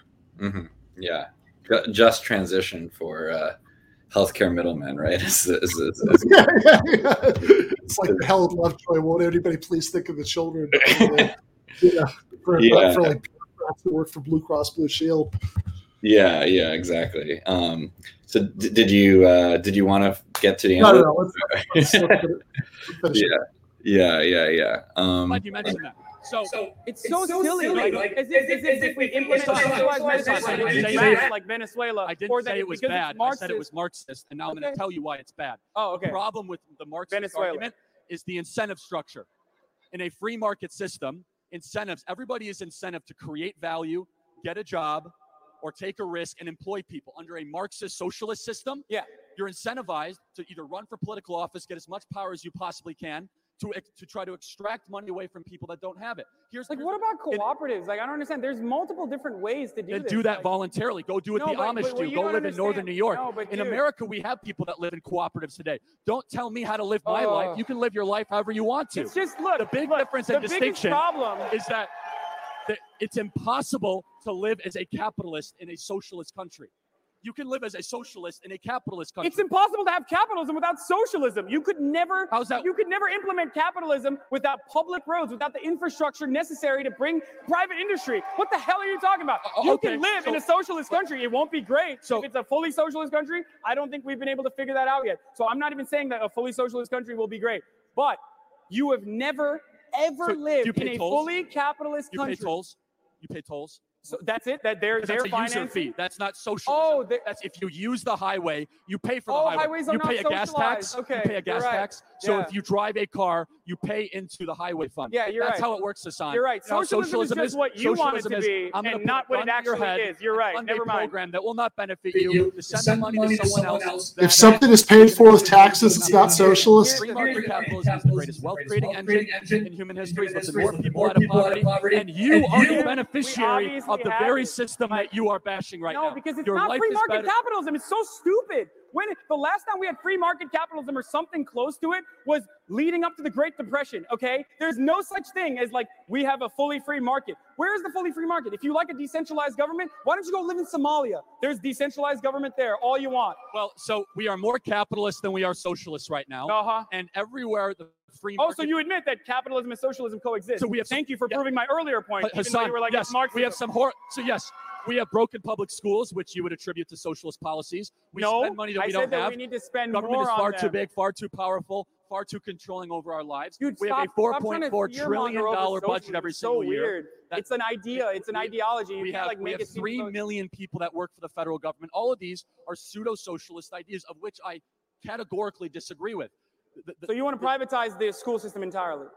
Okay, localize the No, no, school answer system, my question. eliminate Answer the Department question. of Education, Don't- send the don't money run back away. to the states, Do you want to allow a privatize the school system. system? One at a time. What is pro- what? By the way, what does Foster Friess think about all that? I would like to know his perspective because obviously his perspective I would is love more important. So if, if you're so But hold just on. just You for wanna you that don't know, he's trying to attack my investors and donors, of which I'm happy to talk about. We have 35,000 donors spanned in all 50 states. We now have 15 million dollar budget. And we are supported by some of the most successful people in the American business community. He means wealthy billionaires who have stolen jobs, your money and created your wealth wages. for everyone. Oh, really? So, so when we get investments from people that, for example, helped create the modern internet as we know it, or people that helped. Oh, create- how was the modern internet created? Oh, wait, that was also socialism. That Well, was actually military no, okay, military so finance. let me ask So you there you go. And another So- so example tell of me- how publicly so funded research is good, So and we all benefit most, from it. The most successful Silicon Valley companies right now are all socialists. Is that what you're saying? Google. No, Apple, absolutely not. Facebook. Oh, okay. So did the most so successful Silicon Valley companies invent the the, internet? technology sector. Come on, We that's not what I said market. at all. That's not what I said at all. No, hold on. to talk How about internet, internet. providers? You just said internet providers. No, I said ISPs need socialism so that there's an infrastructure set in place so that they can come of and which build they their. pay for every single year. Okay, So they exactly. That's oh, socialism. system- Yes, but in order Jesus for them Christ. to operate, they have to pay into it. This is so So silly. we're, we're talking about two different definitions. No, we're not. I, there's one real definition that I'm trying to describe to you, and then there's another one where you're just like making up and picking and choosing whatever is capitalist because it benefits your talking point, and then claiming that Western rest, civilization was created by free market More capitalism. government. We're, we're, I'm trying to explain this concept to you, but you refuse to understand. But I don't think it's because you don't, you can't understand it. I think it's because you refuse to understand because it doesn't fit your narrative.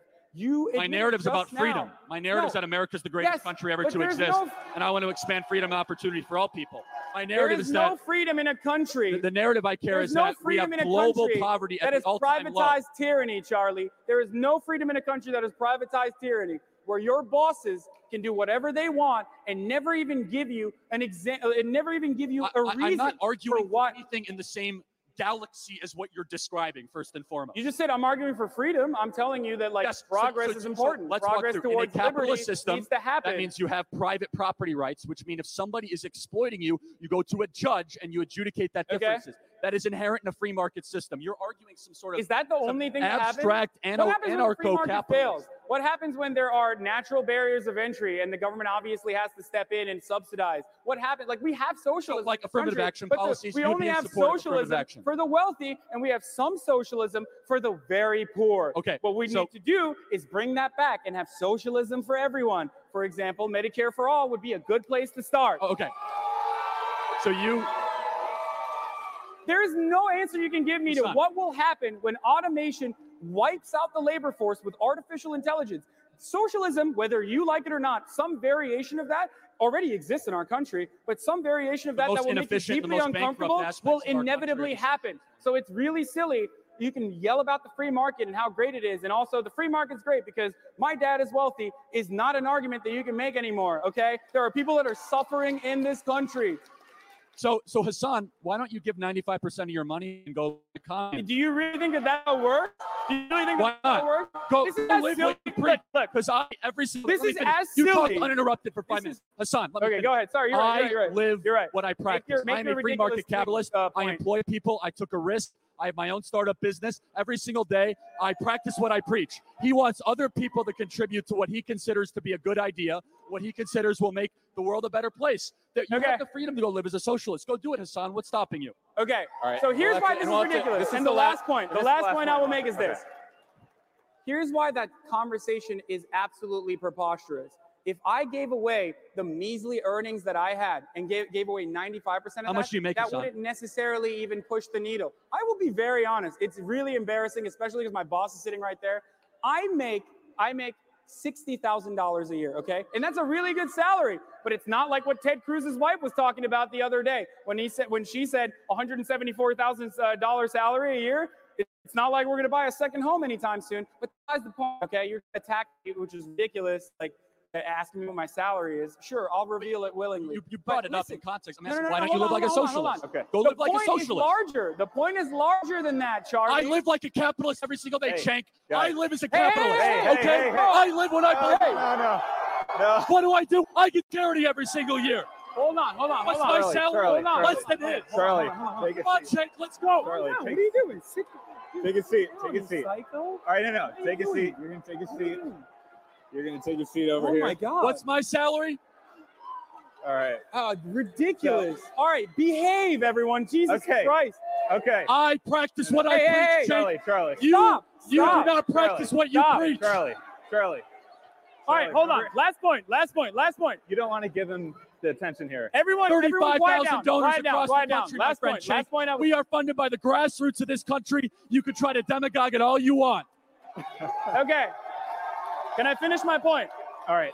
Less than Hasan. So you Hold can on, hold on, hold on, hold on. Charlie. Let me finish my point. Let me finish my point. All right. Right? We're having a we're having a reasonable discussion, right? We're we're here, we're talking to one another. Let's stop screaming at one another, uh, including those of the Young Turks who obviously don't pay me enough. So, um, so here's what I was trying to say. Okay, we like to make ourselves feel comfortable by like implementing certain environmental policies for example, like the straw ban in California, which is largely ridiculous because it lowers 0.006% of the plastic in the ocean. This is just simply to make ourselves feel comfortable when 100 companies are responsible for 71% of the, of the carbon emissions. Like, it's ridiculous to think that we are going to have any sort of positive change if I go out and I live in a, in a, in a, a upstate New York, like, collective Obviously, I'm fighting so that everyone can at least see that I'm coming at this not from a partisan place, not from a partisan place at all, but from a place I'm looking at our, our problems in this country and trying to find solutions that will help every single American. Okay, perfect.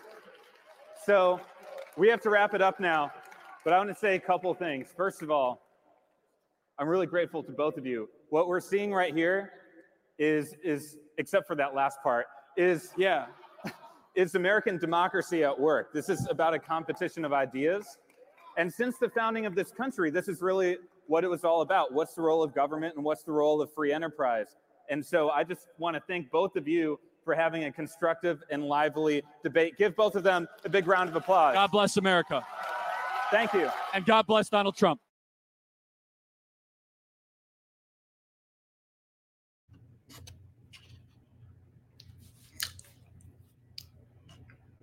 Um, yeah, no, he had to uh, he had to get in that uh, that that last word, literally the last few seconds there. Uh, you know, get, the, get that in. You know, God bless Donald Trump. Um, yes, Andy, you should absolutely come to Arizona with me and yell. Uh, uh, I think it's just a studio. I don't think there's really gonna be an audience like uh, live, but you should go into the studio with us to, to yell how much do you make a year. Uh, so that would definitely uh, spice things up. Uh, yeah, that uh, that that got. I, I, said earlier that this was less of an Oxford style debate than a Jerry Springer style debate, and uh, man, they really lived up to that in the last couple minutes.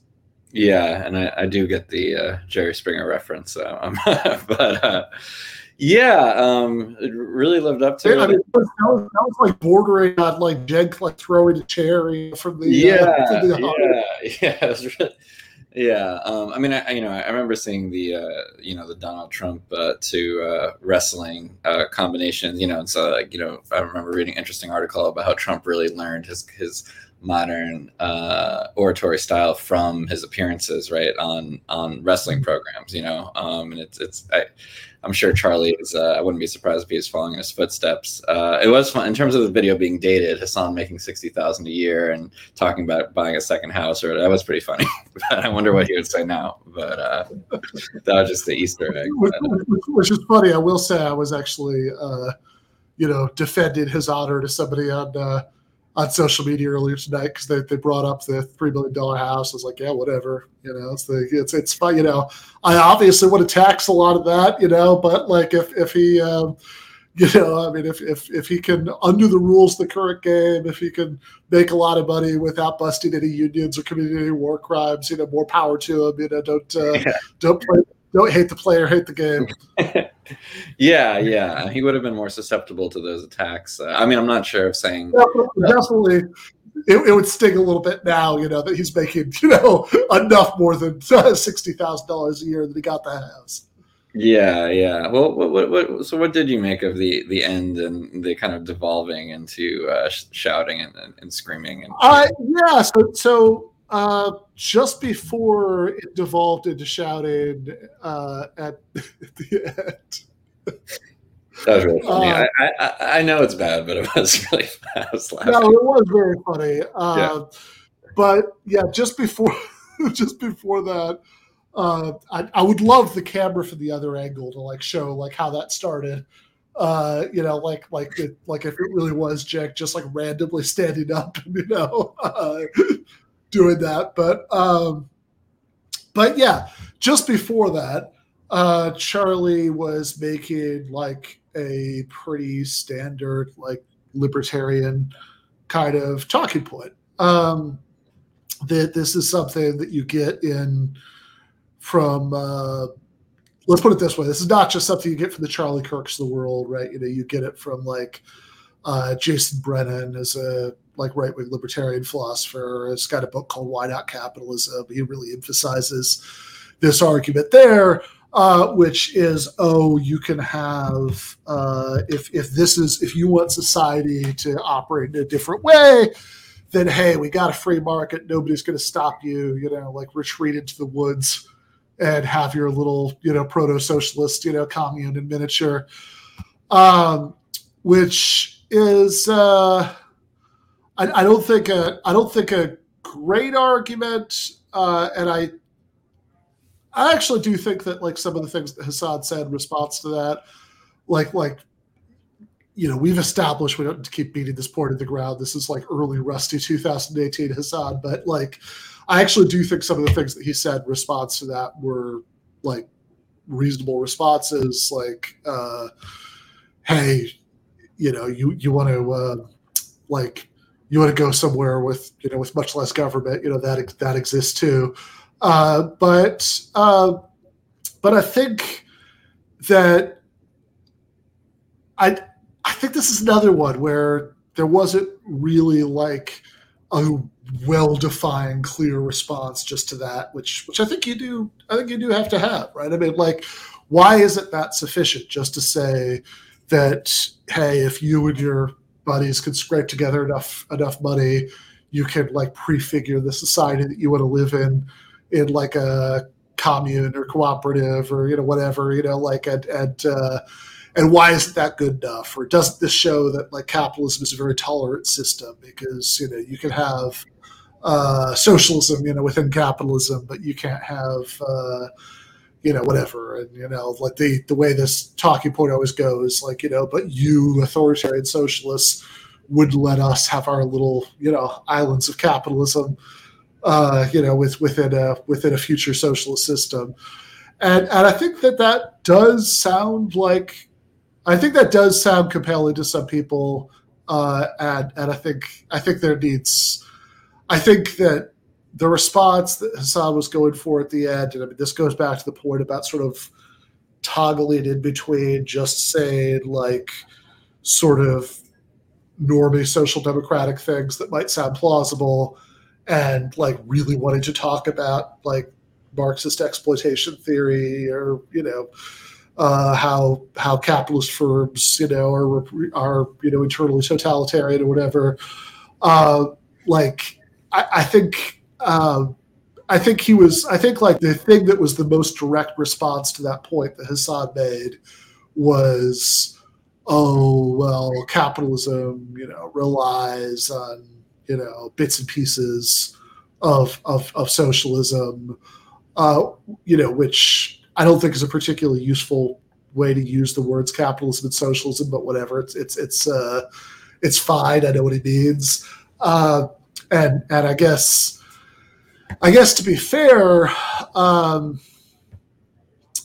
the I, I, also think this is a place where Charlie's response really broke down because he said like this is the point where I unmuted myself and like talked over it for a second because I couldn't you know I was like I was like Jake jumping up in his chair right couldn't help yeah. uh, but because um, he said like Charlie said something really weird where he was saying like he was defending why like highways are properly capitalist institutions. And he was like well do you pay tolls? You know see that's not socialist. That's you know pay for use. And uh and you and you know you pay the gas tax that goes to the highway fund. And it's like okay one not all highways are toll. Uh, that's like that's just a weird thing to say to start with right? Like you know most are not right? But then uh but then the other thing like especially with the second half, the gas tax. Like, so wait a second. Now something is capitalist and not socialist, paid for by, by taxation. Right. That was a very confusing point. That I don't even know why he brought it up, and he used it as a gotcha. Like you pay, you pay tolls, don't you? Like admit it. so it was, it was, really strange. I mean, I think. Um, yeah, I mean, if you don't set the terms of this de- of these debates, I mean, I remember seeing uh, one of those like Ben Shapiro um, destroys a, a, college student videos where the guy was trying to talk about like you know cooperatives in Spain or something, and he's like, "Well, are there free markets?" And the guy's like, or are there markets? Sorry, are there markets? And and and the, and the kid was like, yes, there are. He's like, okay, then it's not socialism, and like everyone clapped. You know what I mean? So like with the existence of market socialism not being even you know on anybody's radar. So but, the, but, but then it's like, which is it, right? If you want to be a socialist, you could like, you know, go out into the woods and start your own, you know, Amish commune, or is it if there are markets, it's not socialism because like that Amish commune would still exist within a market, right, right. market uh, for all sorts of things. Right, but when it's not even clear, you know, like what is again, not to go too far back to the definitions, but it, it's especially at the end, I think, was really devolving into no one really, they're not really getting traction with using the same set of. Yeah, because mostly Charlie was using socialism to mean like anything the government does. And like, so he was mostly being consistent about that. It got weird at the end with the highways. but like, that's for like 90% of the debate, that's what he meant. And, and but then like Hasan, I think it was much less clear. Like, like the thing that he said, like a lot of times he seemed to be using anything the government does as the definition of socialism. Uh, like when he said capitalism can't exist without socialism. Uh, and, you know, when he, he talked about the military and whatever. And like, again, some of these I know what he means, but like, I, I think that I think that what somebody who's just coming into this with no prior exposure to him would get out of that is, oh, so you you mean the same thing it does. It's like anything the government is doing. Uh, but then like he brought out cooperatives and it just wasn't obvious how it fit. Like I think it would have been way better to like front load like here I'm going to use the word socialism in um, in this debate and you know which you could do in lots of ways and and I'm not you know I'm I'm not super committed to like arguing about exactly what the best you know way to to use words is especially in a context like this where like you probably have to be a little bit looser than you do in other contexts because Mm-hmm. like you don't have time to like do like a little seminar on like you know on, on, on how to divide up all the concepts but what he was saying at the beginning about the spectrum and the nordics being further along in the spectrum okay sure you know that that could work you know if he'd like really stuck with it the thing about cooperatives, I think like 45 minutes into the debate is too late to bring that up for the first time because that just I, it's just not going to be obvious to anybody listening how it relates Right. you know, to to what you're saying. Right. Well, the thread of the debate seemed to be what are the outcomes that happen when there's socialism? What are the outcomes that happen when there's capitalism? Right. Um, and I know Hasan was trying to, and you know, I'm very familiar with it as an organizer into the, you know, boss tyranny type of thing. He was trying to describe, like, for example, the lack of just cause. He didn't even get to finish that statement. Remember, he, he kind of trailed off when he was talking about how you could be fired for any reason.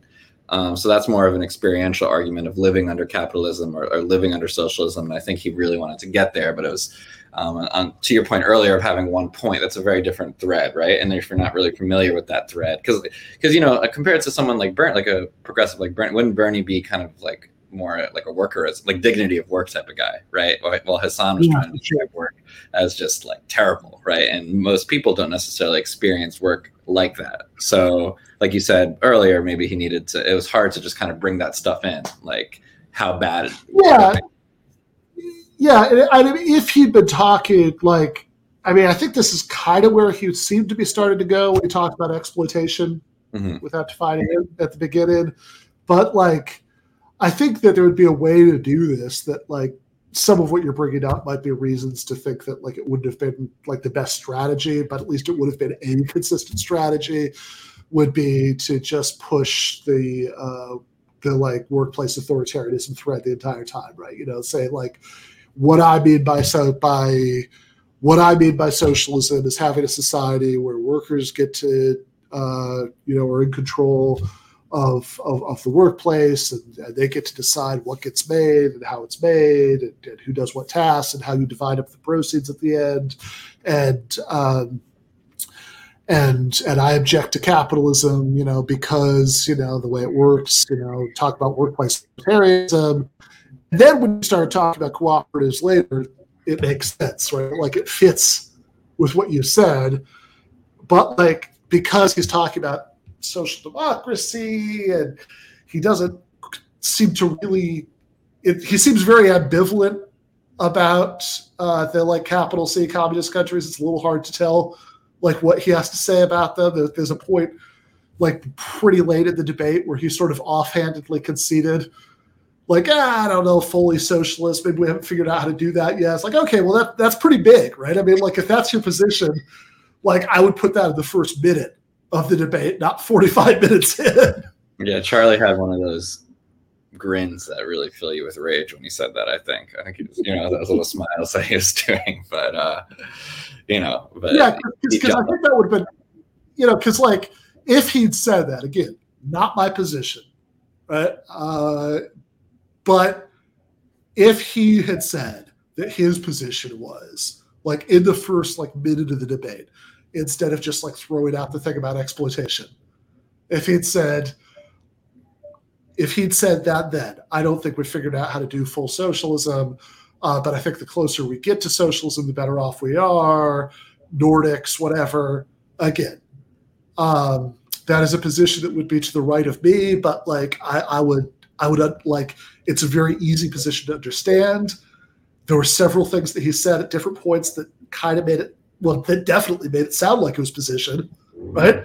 Right. right we sort of had to figure that out very slowly over the course of the debate. And it was confusing because he was also saying some very radical and Marxist sounding things. Uh, and so if he'd said that all along, right, then that wouldn't have been like that little smile from Charlie because, like, no, that's just his position and he's going to like defend it. And you just argue about like social democracy. Uh, but because it was so unclear for most of the debate, is like, is he arguing for some form of so full socialism? Is he only arguing for social democracy? Is he maybe even arguing that like the capital C communist states are, you know, like that the the only big problem was U.S. intervention? Like, like these are all very different positions, and it you know again it would be good to make it clear from early on like which one uh, which one he was going to send that'd be my big like strategy like critique of what 2018 Hasan, uh, you know, did. Uh, yeah. You know, he'd you probably know, share. He'd probably share a lot of those. Uh, a, a, a yeah. but yeah, I, I, am sure he would. Yeah. Um, so I mean, I, I don't. Uh, I mean, look, the first, uh, other than a couple of things with like red, like you know, randos on YouTube, where like some of them would like you know have the little like avatar instead of their face, you know, on YouTube. Like other than a couple debates with people like that, the first debate that I ever did uh, a couple years ago was with Dave Smith on the Part of the Problem podcast, and uh, I always say it's like uh, it's really a mercy that part of the problem is paywalled after a couple weeks, you know. so like watch that thing anymore because uh, because uh, I, I, definitely you know whatever I might do well or do badly now, right? You know, I, I definitely did everything worse uh, when uh, when that debate happened in like early 2019. So, um, you know, so so fair enough. But I mean, I, I think uh, I think that you got to do that. Then I think you you just have to consider your like who is it that you're trying to to convince, right? I mean, who's like the I like and like whatever, lots of different people, kinds of people are watching you, but like I think you have to have some idea of like who's your like ideal audience member that you think that you could reach, and then like what's going to reach them, and probably what's going to reach them is not just sort of like dropping Marxist vocabulary words uh, in you know like without like without really front loading like what they even mean uh you know like don't don't say uh i mean don't like don't say you know, going to vote Democrat because it eases the burden on the proletariat. I'm, I'm, glad, glad, he said that uh, because that's pretty funny. But yeah, um, yeah. I mean, I think going forward with your debate, I mean, I guess it's going to, you, you know, you're gonna you're gonna be deciding of what audience you know you're trying to reach. You know, um, I assume it's not just like fans of your program, right? like yeah, well, I mean, I mean, yeah. yeah, no point to that. I mean, maybe a little bit of point. yeah, yeah. But that's not the that's not the the primary point. Like like obviously, you know, it I think there is actually some value in just getting to see like you know your point of view articulated well and you get some mm-hmm. satisfaction from that whatever i don't want to denigrate that but like that's not the primary point. Right? The primary point is to say, hey, this guy has a massive audience, uh, and at least some of those people have have never heard these ideas before. Uh, and and how do I present them in a way that makes them sound at least somewhat plausible, or maybe plants a few seeds in you know. And I mean, when you say that, like a lot of people, like there are a lot of people on the left who have these sort of anti-debate or even kind of anti-argument views, like. Uh, oh, there's no point because people are just going to believe what they're going to believe, all that stuff. But it's like, no, uh, tons of people, different people watch something like this. They're they're all coming from different places, and some of them, like a minority maybe, but some of them, you're going to catch them at the right time. Uh, when they are at least somewhat open to it. It's probably not going to be his most hardcore fans, but there are going to be people who are like that. People who are, you know, I don't know, uh, people who are uh, Kirk curious, you know, but like aren't like totally invested uh, in uh, in Kirkism uh, at uh, at this at this point. Uh, and if you say something that sounds like a good point to them, or you know, even like it might be very like, you know, lots of times I'm sure in the past when I think back to it, when I've heard people make good arguments for positions I don't like or didn't like at the time, my first reaction is just like irritation. But mm-hmm. later on, like, you know, some time passes, and you find yourself thinking back to it, and you're just like, oh yeah, that actually was kind of a good point, was it? Wasn't it? Right? And you and you want to, and you want to have some of those. And I think that you're the you're least likely to have those when you're just sort of dropping people into the middle of your worldview without much explanation, or you're um, or you're just sort of making fun of the other person for the fact that you know I'm not saying that mockery can't play some role in this process, but like you know, but if like you're just sort of making fun of them because like the things that seem obvious to you don't seem obvious to them, like that's probably not going to have that much effect. Right. Um, yeah, I mean, you know, I've changed my life over the, I mean, changed my mind over the course of my life. So I, and, you know, most people have, and probably the media figures that they've, they've watched make points probably has something to do with that, right? Like most people can, can track that experience. So to say that, uh, oh, it's impossible, um, at least it doesn't ring true to me, you know? Um, no, and, and like nobody, like that's that's so weird because it's like no, everybody's everybody changed their mind, right? Like, I mean, whatever people heard me say some variation of this before, but like it, I always just think like too, especially sometimes like when I actually know the person who's saying it, and they're like, "Oh, nobody ever really changes their mind because of arguments." Like, really? Like, because I know you, and you were you know, raised in a right wing evangelical household and like you became an atheist, you know, when you were a teenager because you were watching Richard Dawkins videos on YouTube and you were like a regular MSNBC Democrat until Bernie ran for president the first time. And now you're like halfway to Maoism and you're going to tell me that nobody changed their mind because of arguments. Like, you know, come on. Right. But, um, but yeah, I mean, people, people definitely, you know, people definitely do uh, and you know, not necessarily in like a road to Damascus way that like, oh yeah, that's uh, you know, that thing that hasan said at that debate with with Charlie Kirk, you know, like my eyes are open now, right? You know, and uh, yeah, when he when I, he said when he said, "Come on, dude, what are you talking about?" I didn't. um, maybe some people, but uh, I guess yeah, so. Yeah, yeah, yeah. like, like, like, even somebody who did much better than the 2018 version of Hasan, like uh, I, I, don't think that's typically how it works. I think that's a cumulative process that, like, you know, you you hear something, you hear somebody make a point, and you're not quite sure how to accommodate it because it seems like kind of a good point, but it doesn't really fit within the structure of your beliefs. And then later on, you know, you encounter something else and you have a conversation with a third person. And like over the course of a lot of stuff like this, right? Like, you know, you, you start to you start to change your mind. I think that's that's much more that's much more typically um how it works. The the question is just uh how you can make a good contribution to it. Uh, but uh, we should probably uh, we should probably wrap up. We are getting pretty pretty close to to eleven. So did you did you feel like you got anything out of this?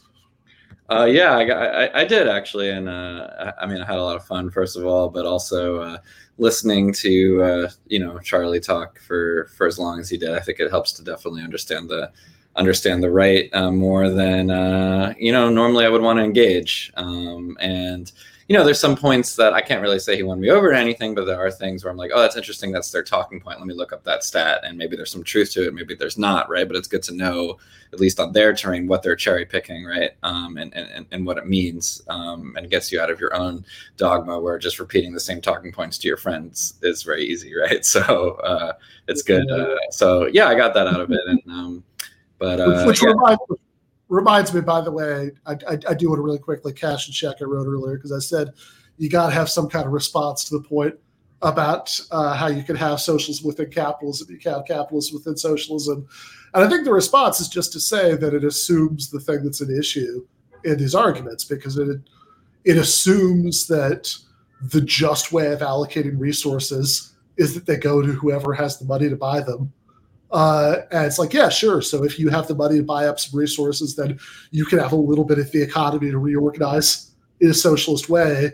You could say that's very tolerant, but that's like saying, oh, if you get like, if you have like somebody, you know, if you just convince a prince and like when when he inherits the throne, you know, like like like he can then implement your system, right? Like so, it's very tolerant. You know, whatever you can convince a prince of is what's going to happen.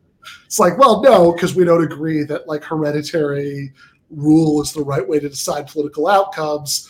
Uh, and so that's not going to be satisfying to anybody who's an anti-monarchist. And so similarly, anybody who's an anti-capitalist, it shouldn't be satisfying to say, well, if you can afford to like fund your own little commune, you know, you can organize that in a social socialist way. Because our whole thing is that we think that what the societal structures are should be decided democratically, not by money. Right. Um, for sure. I think uh, I mean, so just I mean to wrap up. I mean, first of all, thanks for thanks for having me on. It was a lot of fun. I think just looking forward to your debate. Was there anything in particular that you got from from watching this and and, in, your in your prep? Uh, yeah, I, mean, I got to uh, uh, got to look up uh, LASIK eye surgery and Hispanic yeah, yeah, you're gonna you don't don't let him get you on that because then that's a that's a mic drop moment. Fair enough. All right. Thanks, Jake. Thank you.